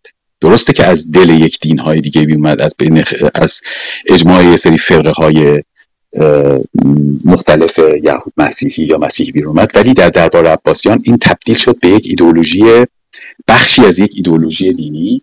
که بعدها در واقع علوی ها این رو فن بدلش زدن به عباسی ها در واقع شیعیان آل علی به شیعیان آل عباس این بدل رو زدن و اون رو تبدیل کردن به ایدولوژی سیاسی خودشون برای کسب قدرت. اگر نگاه بکنید تاریخ شیعه رو از اولش اساسا بر این اساس به وجود اومده که قدرت سیاسی رو کسب کنه بنابراین در اینجا دیگه نمیشه از این اسطوره ها استفاده کرد و اگر ما می‌خوایم یک نمادی رو پیدا کنیم بله در نمادهای ملی خودمون بسیار بسیار زیاد هستن. اصلا ما حتی در نمادهای تاریخی خودمون شخصیتی مثل بابک خرمدین رو داریم. ما وقتی که بخوایم نماد سازی بکنیم وقت باید به دنبال نماد پروری هم بریم. وقتی که واقعیت و داستان بسیار با هم تلفیق میشه چیز بدی هم نیست. در همه فرهنگ های جهانی هست. ولی ما بینیم این نگاه به این نگاه شیعه که از اولش معطوف به قدرت بوده اساسا مسئله قصب خلافت علی رو برای همین اختراع کرده این داستان رو که در واقع چیزی از ما قصب شد که ما باید برای اون بجنگیم و اون رو به دست بیاریم. و می‌بینید که خب بالاخره بعد از 1300 سال 1300 اندی سال اینها این به این آرزوشون در ایران رسیدن. یعنی ولایت مطلقه رو به دست آوردن. اگه تا قبلش فقط مشاور پادشاه ها بودن ولایت مطلقه رو به دست آوردن. و از این ماجرای آشورا اینها استفاده در مسیر همین کسب و حفظ قدرت سیاسی رو انجام دادن. به چه شکل؟ ببینید من یک مثال دیگه هم حتی می‌خوام بزنم. در اونجایی که اینو من چند, چند روز پیش توی صفحه فیسبوک و اینستاگرام هم گذاشتم. ببینید مثلا در یک نوحه خیلی معروفی هست که یک نوحه سرای اردبیلی رو سرود شعرش رو. یک خواننده علوی ترک از کشور ترکیه این رو با یک موسیقی بسیار فاخری اجرا کرده. این نوحه عباس علمداره و این موسیقی از توش بر اون منطبق شده و این یک موسیقی واقعا حالا شما می‌تونید از متنش خوشتون نیاد ولی خود موسیقی به هر حال چیز بدی نیست یعنی چیز مبتذلی نیست یک کار فاخر و سنگینیه. در مسیحیت هم از همین متنهای دینی دیدیم که یکی از آخرین شاخهایی که بیرون اومد مثلا گاسپل بود موسیقی گاسپل بود که این متنهای دینی رو بر روی موسیقی جاز و بلوز سوار کرد. یا اساسا موسیقی کلاسیک اروپا از دل کلیسا زاده شد و بعدها در دربار به اون شکوهش رسید. ولی در مذهب شیعه شما نمی‌تونید این کار رو بکنید یعنی ما با نه فقط شیعه به طور کلی اسلام و شیعه به طور اخصش.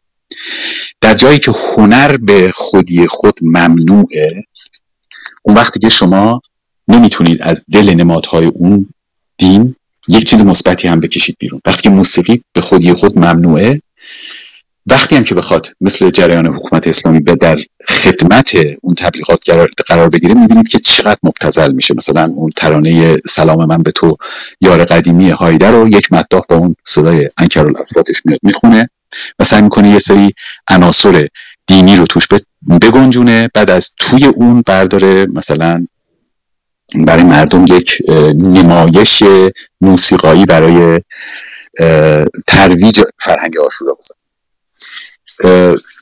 این امکان پذیر نیست. برای اینکه این دین از پیدایشش در پی کسب قدرت بوده.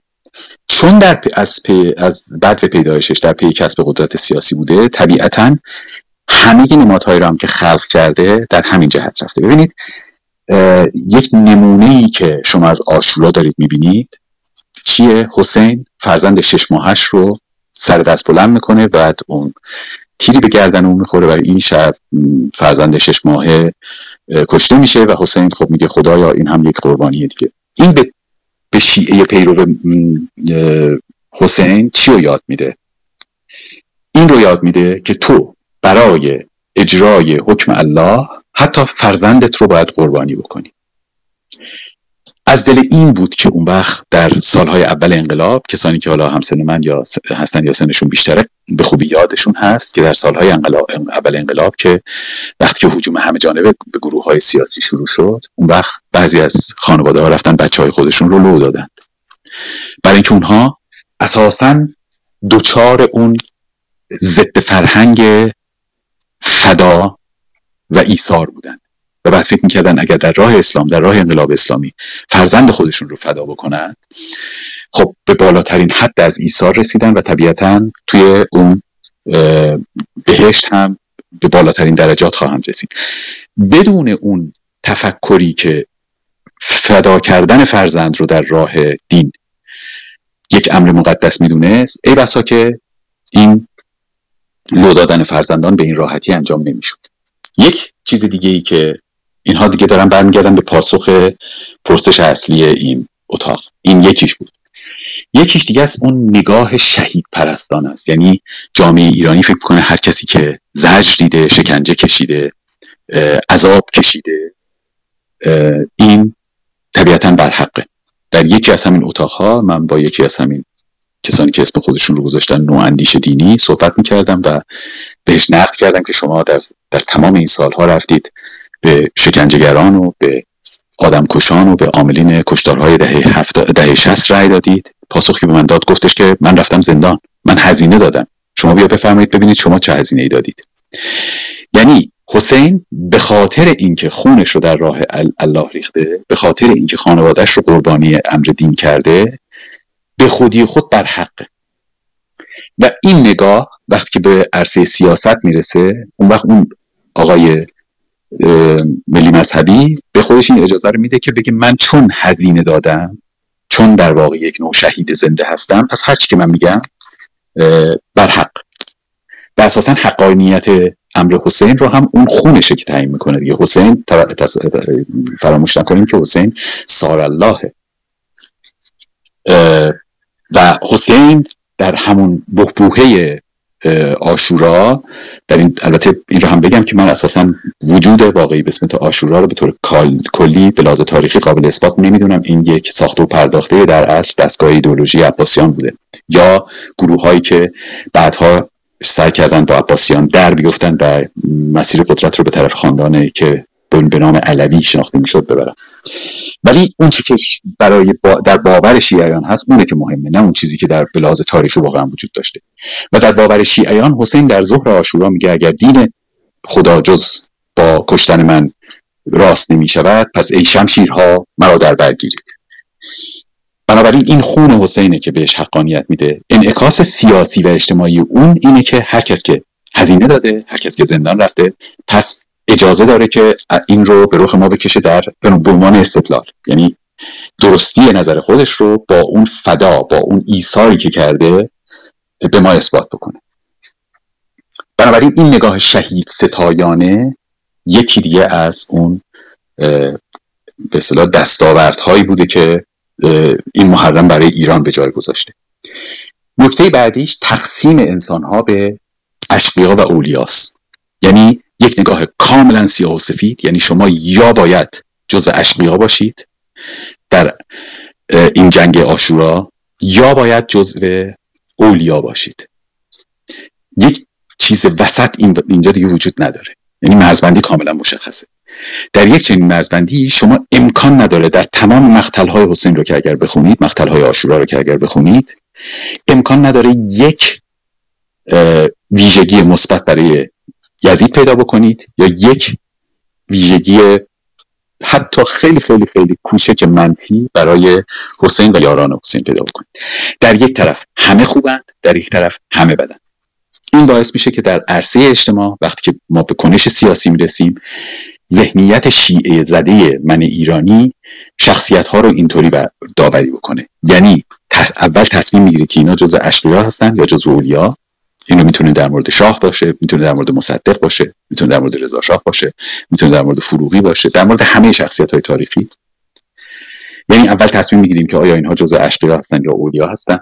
بعد که تصمیم رو تصمیم رو گرفتیم اون وقت اون رو بر اون اساس تعریف می‌کنیم. یعنی اگر تصمیم گرفتیم که مثلا شاه از طایفه اشقیاست اون وقت تمام بدی های جهان رو بهش نسبت میدیم اگر تصمیم گرفتیم نه شاه از طایفه اولیاس اون وقت همه خوبی های جهان رو بهش نسبت میدیم و یک دونه بدی در آثارش نمی‌بینیم. این نگاه سیاه سفید این نگاه تبدیل انسان ها به اهورا یا اهریمن الله یا شیطان و اولیا یا اشقیا باز هم از دستاوردهایی که این رو برای ما گذاشته. یک دستاورد دیگه که بهترین خوراک رو برای مغزشویی سربازانی که میشه برای فاشیسم ازشون استفاده کرد. به وجود آورده همون جمله معروفیه که از علی شریعتی ما خوندیم. اگر می‌توانی بمیران اگر نمی‌توانی بمیر. این رو علی شریعتی یکی از درسهای آشورا میگه. در یکی از درسهای آشورا میگه.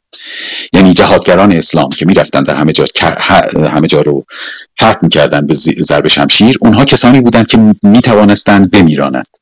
و حسین چون نمی‌توانست بمیراند پس مرد. و در هر دو صورت به خدمت.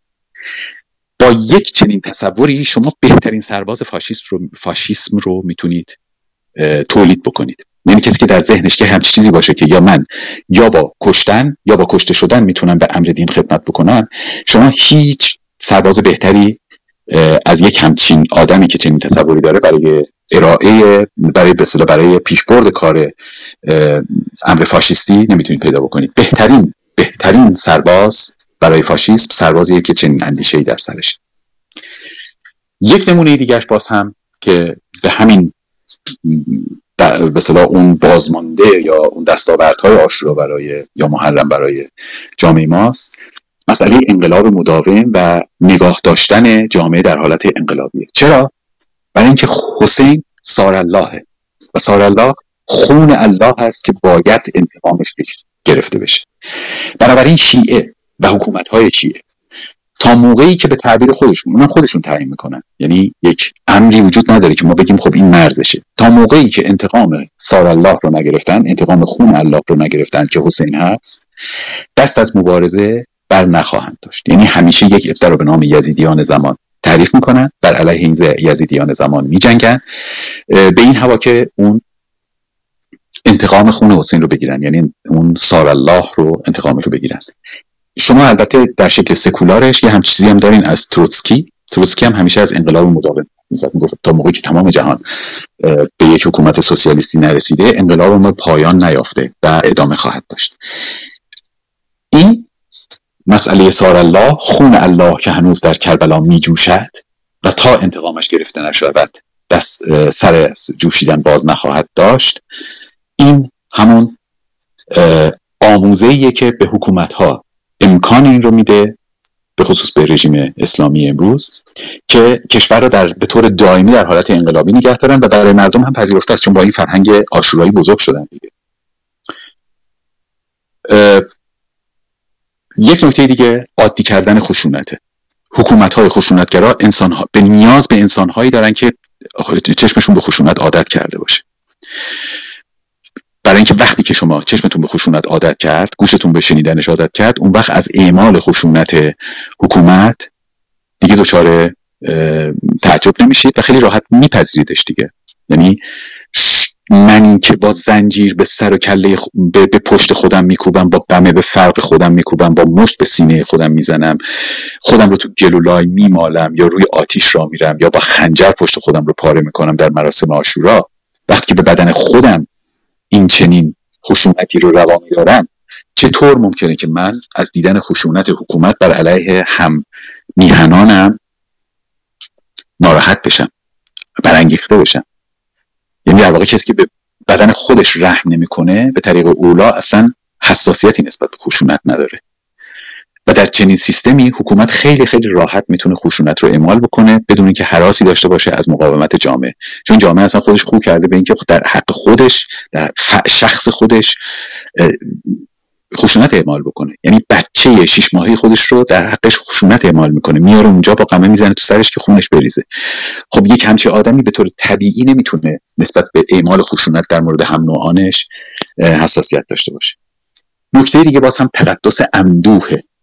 یعنی تقدس بخشی به اندوه و تولید انسانهایی که با تقدس بخشی به اندوه دچار آسیب های روانی و اجتماعی خیلی خیلی عمیق هستن مقایسه بکنید این اندوه ستایی در فرهنگ شیعه و در فرهنگ آشورا رو با اون سنگ نوشته داریوش در 2400 خورده ای سال پیش که می نویسه بغ بزرگ است اهورا که آن آسمان را آفرید که این زمین را آفرید که مردم را آفرید و برای مردم شادی را آفرید دقت کنید چهارمین آفریده اهورا از دیدگاه داریوش شادیه.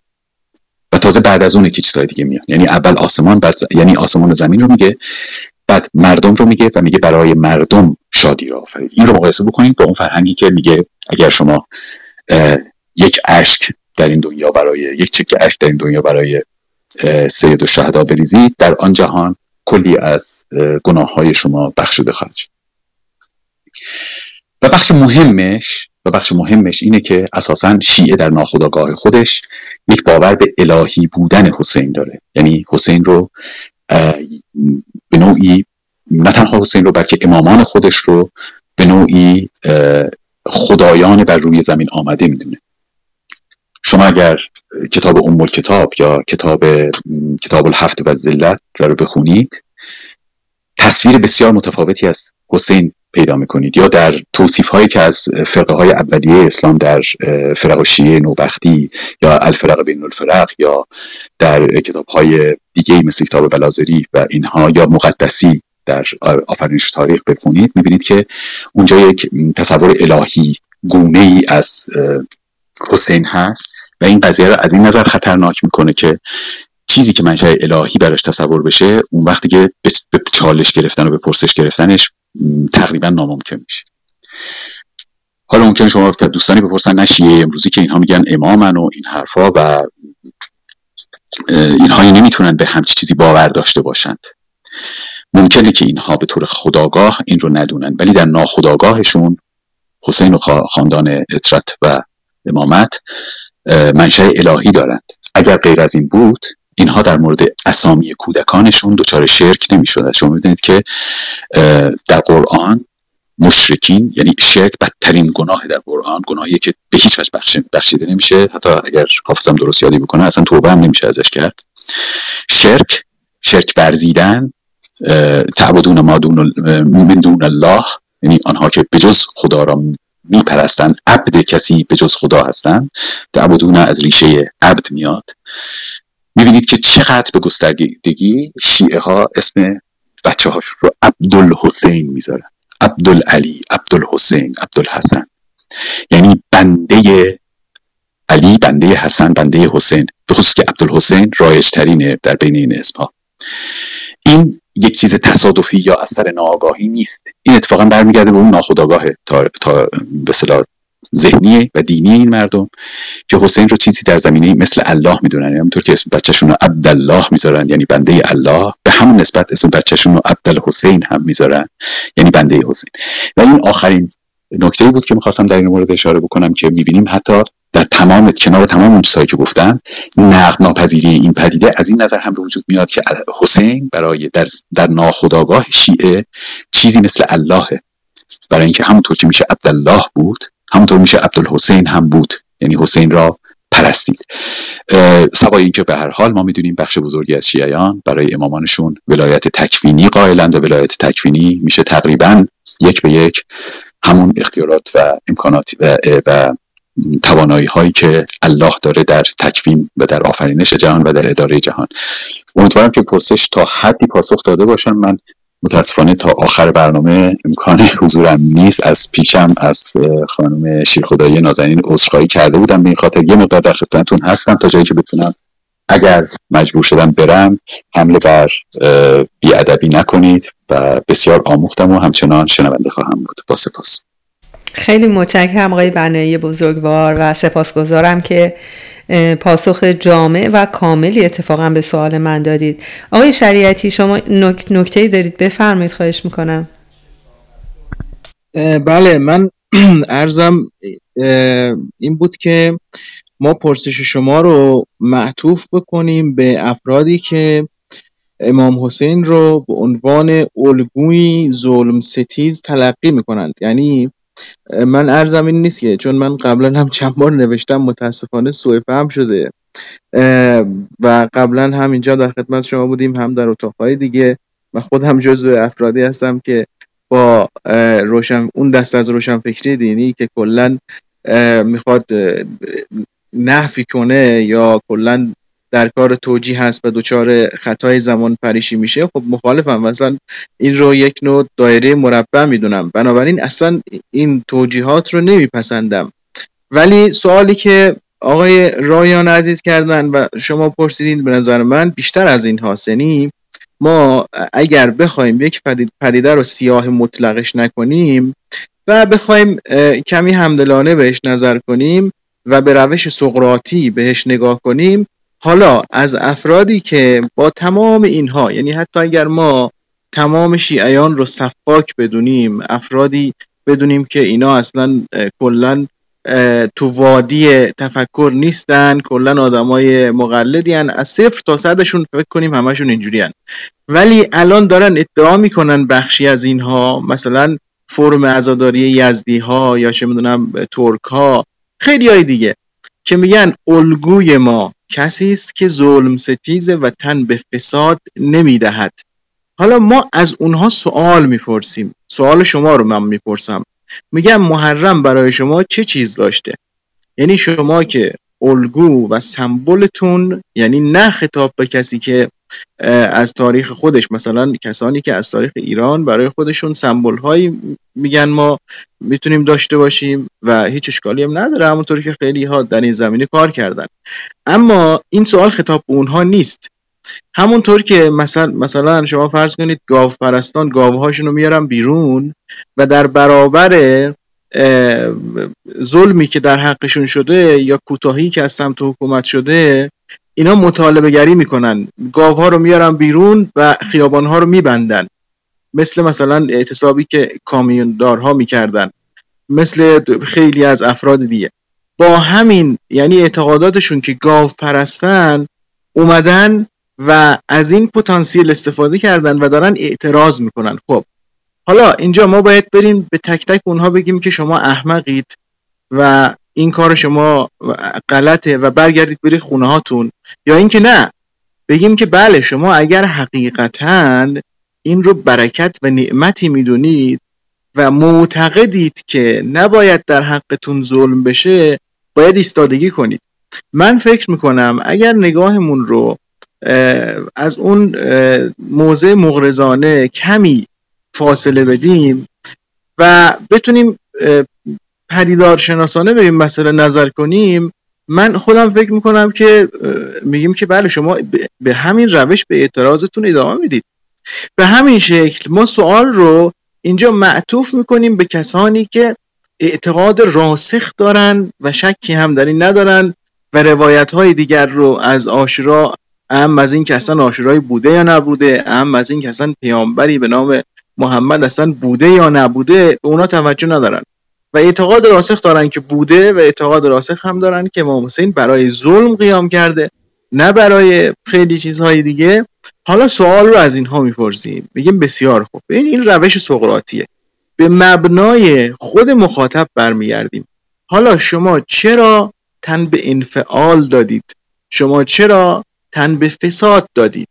این سوال می‌تونه خودش محرک باشه. در برابر اونهایی که در واقع این ادعا رو دارن که ما یک الگویی رو داریم که ظلم ستیز است فساد ستیز است و در طول تاریخ هم همیشه سمبل بوده و همیشه هم محرک بوده. بسیار خوب. حالا من احساس می‌کنم پرسش شما اتفاقا معطوف به اونها باید باشه. وگرنه اگر مثلا پرسش شما رو از کسی بپرسید که هیچ در واقع اعتقادی که نداره بلکه منتقد هم هست خب اون پاسخش روشنه دیگه. میگی نه همش خرافه است و حماقت و خب تموم شد رفت دیگه. ولی اگر این سوال رو معطوف کنیم به افرادی که چنین عقیده دارن دقت کنید نمیگم ما الگوهای خودمون رو تاریخ خودمون رو نادیده بگیریم بعد بریم از ادیان دیگر برای خودمون الگو برداریم. نه من حرفم این نیست تاکید کنم. جان سخن اینه کسی که به این اعتقاد دارد و معتقده که در واقع ظلم ستیز است این سوال باید معطوف به او باشه. چرا؟ چون اینجاست که چالش اصلی ایجاد میشه. بله و پاسخ و این چالش پاسخ بله، ازشون بله، می‌خوایم پاسخ بله بله. بله متوجه شدم. بفرمایید ادامه بدید. من فقط می‌خواستم تایید کنم و خدمتون ارز کنم که من اون فهوای کلام شما و جان کلامتون رو دریافت کردم. اگر که صحبتی دارید آقای شریعتی ادامه بدید. خواهش می‌کنم. سلامت نه من نکتم تموم شد. فقط می‌خواستم در ادامه این نکته خیلی کوتاه رو بگم که دوستان خودشون صحبت کنن که روشنفکری دینی اتفاقا یعنی ما روشنفکری که در عبدالکریم سروش و در ادامش می‌بینیم این پتانسیل رو نابود کرد. اتفاقا این پتانسیل همچنان وجود داشت که این افراد و این فرم عزاداری و این سوال همچنان مطرح بشه. یعنی همچنان افرادی که از امام حسین به عنوان الگویی برای قیام علیه ظلم استفاده می‌کردن بهره میبردن این همچنان در نگاهشون باقی بمونه. ولی آقای سروش ریل قطار رو به سمت دیگری برد و کلا پیام آشورا رو هم توهی کرد. در صورتی که ما تا قبل از این افرادی که معتقد هم بودند در این زمینه و امام حسین رو هم به عنوان الگویی برای مبارزه می‌دونستن برای فساد و ظلم ستیزی می‌دونستن همونها هم دیگه به زعم من از اون کنش از اون مطالبه گری از اون در واقع استفاده و بهره که می‌شد از این امر به عنوان یک پتانسیل استفاده کرد اون هم در واقع از بین رفت. به خاطر اینکه اینجا ما اسلام رو می‌بینیم که به شدت منفعل میشه این چیزی که در واقع آقای سروش ارائه دادن و این انفعال هم اشتباه نکنیم فقط به این سمت نیست. یعنی ما خب مشخصه که با ترورها چه می‌دونم فتواهای قتل قبلا هم راجب اینو صحبت کردیم هم گفتیم مخالفیم. من از انفعال مرادم این در حوزه سوسیولوژیک هست که افرادی که می‌تونستن در این عرصه کنشگری داشته باشن و اتفاقا به همین الگوهایی که خودشون معتقدن متمسک بشن همون هم ازشون گرفته شد. و این البته در جریان هستید دیگه. فقط هم نقد من نیست. کسانی مثل آقای محمد رضا نیکبر که من ایشون رو فیلسوف معاصر می‌دونم ایشون هم اتفاقا همین نقد رو در مقالاتشون نوشتن در نقد آقای سروش دباغ که به عنوان روشنفکر دینی با ایشون بحث می‌کنن و اونجا مفصل توضیح دادن. دوستان می‌تونن به این مسئله هم نظر داشته باشن. یعنی از این بعد هم بیایید به این مسئله نظر کنیم و سوال زهره عزیز رو خطاب به همه این افرادی که توی این حوزه هستن قرار بدیم. این به نظر من بهترین چالش میشه که حتی اگر ما من که البته چنین فرضی ندارم حتی اگر ما فرض کنیم تمام شیعیان نادان باشند نامتفکر باشند و تمام عقیدهشون صفر تا صد سیاه باشه یعنی نگاهمون سیاه سفیدم باشه پدیدار شناسانه هم نباشه اما اگر این سوال رو مطرح بکنیم این بزرگترین چالش خواهد بود و من شک ندارم که اگر استمراری هم در این پرسشگری باشه صد درصد از این پتانسیل میشه در جهت مطالبات اجتماعی بدون اینکه ما به یک ایدولوژی خشن سیاسی برسیم ازش استفاده کرد.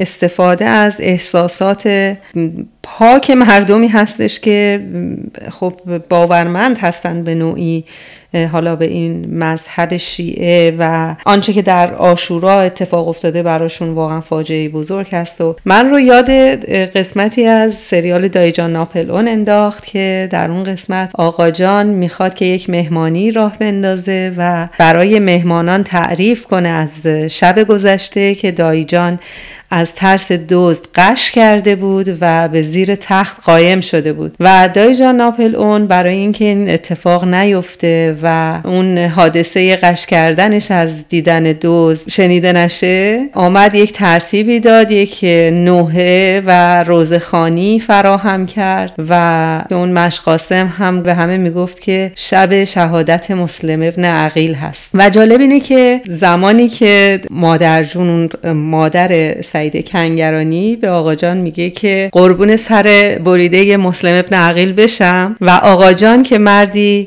اهل مهمانی و اهل شراب اینها هست میگه که مسلم ابن عقیل رو از پشت بون پرتش کردن سرش رو نبریدن. حالا در هر صورت انقدر خوب ایرج پزشکزاد عزیز در اصل میشه گفت این سنت غلط رو میشه گفت انقدر خوب به نمایش گذاشته. این سوء استفاده از احساسات و سوء استفاده از مذهب و همینطور اینکه این مذهبی ها خیلی هاشون حتی اطلاعی ندارند که مثلا مسلم ابن عقیل چگونه کشته شده ولی برای او گریه می‌کنند اشک میریزند و عزاداری می‌کنند. در هر صورت می‌خواستم یادی هم بکنم از زنده یاد ایرج پزشکزاد عزیز که خیلی قشنگ و زیبا و به تنز آنچه که در جامعه ما هست رو به تصویر کشیده.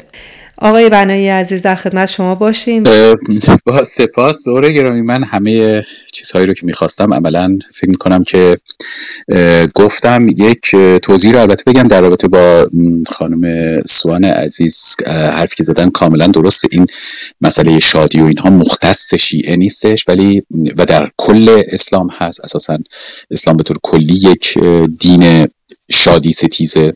ولی اونچه که برای من مهم بود در اینجا تاکید بکنم اون جنبه هایی که در مذهب شیعه خیلی بیشتر روش تکیه میشه دیگه یعنی خیلی در خیلی زمینه ها بسیار بسیار خشنتره. مثلا شما همین مراسم مثل تاسو آشورا رو نداریم بعد در همین مورد خیلی صحبت های خیلی زیادی میشه کرد که در اصل اون نگاه من به دین به این شکله که خب ما واقعیت دین رو هیچ وقت نمی‌تونیم پیدا بکنیم. ولی اگر بفهمیم که یک دین یا نهله های یک دین به چه دلیل به وجود اومدن؟ اون وقت می‌تونیم کاربرد و کارکرد اجتماعی امروزشون رو هم بهتر درک بکنیم. یعنی وقتی که من میگم خود اسلام اساسا یک دین معطوف به قدرت بوده از اولش یعنی یک رختی بوده که بر قامت یک امپراتوری دوخته شده دوخته شده در دوران عباسیان. وقتی که از تشیع به این عنوان نام می‌برم که یک یک ایدئولوژی یک اندیشه بوده که می‌خواسته باز هم فقط و فقط در مسیر قدرت حرکت بکنه. اون وقت ما خیلی بهتر می‌تونیم خیلی از رفتارهای اینها رو و خیلی از عناصری رو که ساخته و پرداخته شده در درون این اندیشه بفهمیم که چرا چرا شیعه این چنین نیاز به انسانهایی داره که حتی از آسیب زدن به خودشون عبایی ندارن. برای اینکه یک چنین کسانی بهترین سربازان برای نبرد هستن. بهترین سرباز بهترین کسانی هستن که گوش به فرمان هستن. یعنی گفتم دیگه کسی که خودش رو بزنه کسی که آماده باشه بچه خودش رو فدا بکنه تردید نکنید که اساسا هیچ رحم و شفقتی در برابر مخالفان و دشمنان شما هم نخواهد داشت. اینی که یک نگاه ساختاری به نظر من باید به دین ها کرد و وقتی که از این منظر بهش نگاه می‌کنیم تمام اون عناصری رو که من آوردم توی صحبت که شیعه در اسبر ما چی داشته. اون وقت ما می‌تونیم اینها رو در یک بافتار در یک بستر دیگه ببینیم. یعنی صرفا این که یک مثلا حرف زیبایی از این در بیاریم که آری حسین پسرش را فدای دینش کرد. بچه شش ماهش را فدای دینش کرد. و از این بخوام یک موضوع رویایی بسازیم یا رومانتیک بسازیم. اون وقت می‌فهمیم که نه. این الگو ساخته شده. برای اینکه هر رهرو حکومت دینی در هر لحظه آماده باشه که حتی فرزندان خودش رو قربانی سیاست حاکم بکنه. این شاید اون چیزی باشه که برای آینده برای تک تک ما خیلی راهگشا خواهد بود. یعنی این عناصر رو بشناسیم و نقش اینها رو در ساختار قدرت چه در کسب قدرت و چه در حفظ قدرت ببینیم که به چه شکل بوده. و همطور که گفتم ما تمام این عناصر رو اینجا می‌تونیم حتی یه تعداد خیلی زیادی اون لیستی که من آوردم اضافه بکنیم در واقع این روان پریشی جامعه این جامعه که به این شکل تو سر خودش می‌زنه جامعه شورشگر نیست. درسته که ما هر از گاهی خیزش هایی مثل آبان رو داریم مثل دیماه رو داریم و به شکل گسترده هم انجام میشن. ولی اون جامعه که به فرق خودش میکوبه اون جامعه که به بدن خودش ضربه می‌زنه اون جامعه هرگز به شکل یک پارچه و متحد توی صورت دشمنان خودش نخواهد کوبید. بلکه در چنین مواقعی هم وقتی که یک شکست جزئی خورد اون وقت به مرسیه و به نوع پناه خواهد برد. یک یکی از دیگر نمونه هایی که من یادم رفت متاسفانه بگم و الان می‌خوام این حتما بگم. ببینید برخورد ما با این مسئله شهید ستایی که گفتم همین چند روز پیش هوشنگ ابتهاج درگذشت با اون تمام قضاوت های مختلفی که دربارش میشه. کسانی که اومدن به کارهای سیاسی او نقد کردن با این انتقاد مواجه شدن که نه ایشون تازه درگذشته ایشون بزرگترین شاعر ما بوده شاعر خیلی بزرگی بوده و اینا. در واقع یک از انسانی که چون فقط درگذشته یک قدیس ساخته شد. و برعکس این هم هست و کسانی هم که بهش حمله کردن هم باز هم یک جانبه. یعنی نمونه ها رو ما در دور خودمون هم می‌بینیم. و چنین انسان هایی که این عناصر آشورا رو در خودشون درونی کردن همونطور که گفتم نگاه اشقیا و اولیا نگاه نگاه سارالله انقلاب مداوم نگاه به شهید ستایی اینکه هر کس که کوچکترین زجری دید باید ستودش و اگر کسی در راه عقیدش کشته شد پس حتما حق با او بوده. تمام اینها رو اگر جمع بکنید ببینید که یک مجموعه ای در میاد که بیشترین سودش به جیب روحانیت شیعه حاکم در ایران میره در جهت حفظ قدرتش. چه اونجایی که بخواد به شکل تهاجمی عمل بکنه و احتیاج به سربازان چشم و گوش بسته داشته باشه.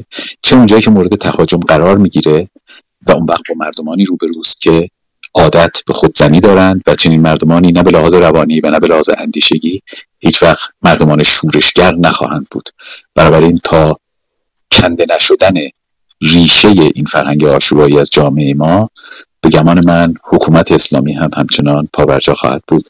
امید من اینه که ما بتونیم این ریشه خبیس رو هرچه زودتر از خاک کشورمون بکنیم. برای همه شما آرزوی تندرستی دارم. به امید دیدارها و شنیدارهای آینده.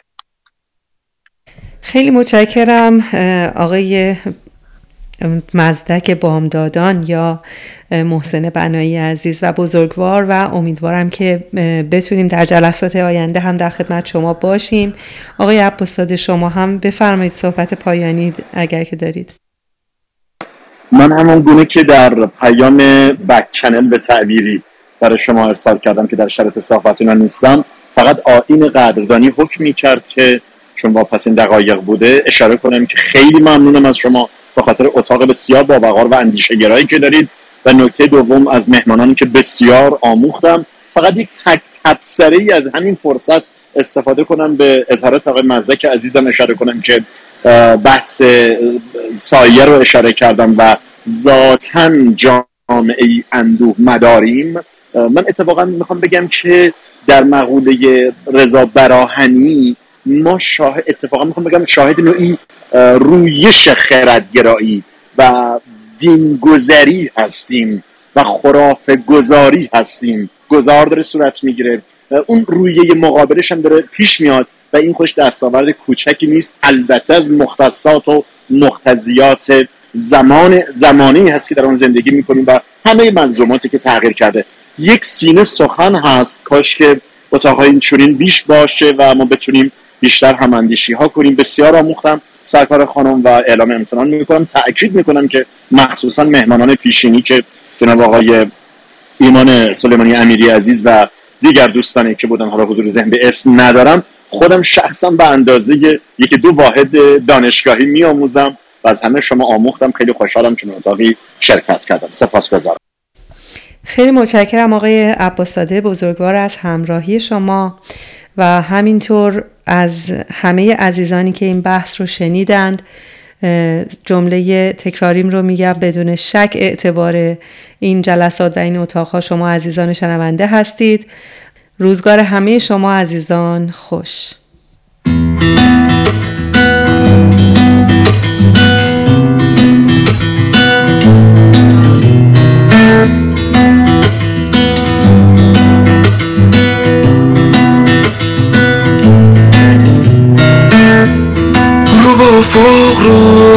طلوع غم زده چشمان من است. تنگ غروب است و دلم یاد تو در یاد من است. عمق نگاهم به ته راه درازی است که تو در افقش دور شدی دور شدی دور شدی؟ رو با فاق رو به طلو. غم زده چشمان من است. تنگ غروب است و دلم. یاد تو در یاد من است. عمق نگاهم به ته راه درازی است که تو در افقش دور شدی. دور شدی دور شدی. حسرت دیدار تو داغترین تشنگیم. راه تو ناممکنم من این همه آوارگیم. حسرت دیدار تو هم داخترین تشنگیم. راه تو ناممکنم من. این همه آوارگیم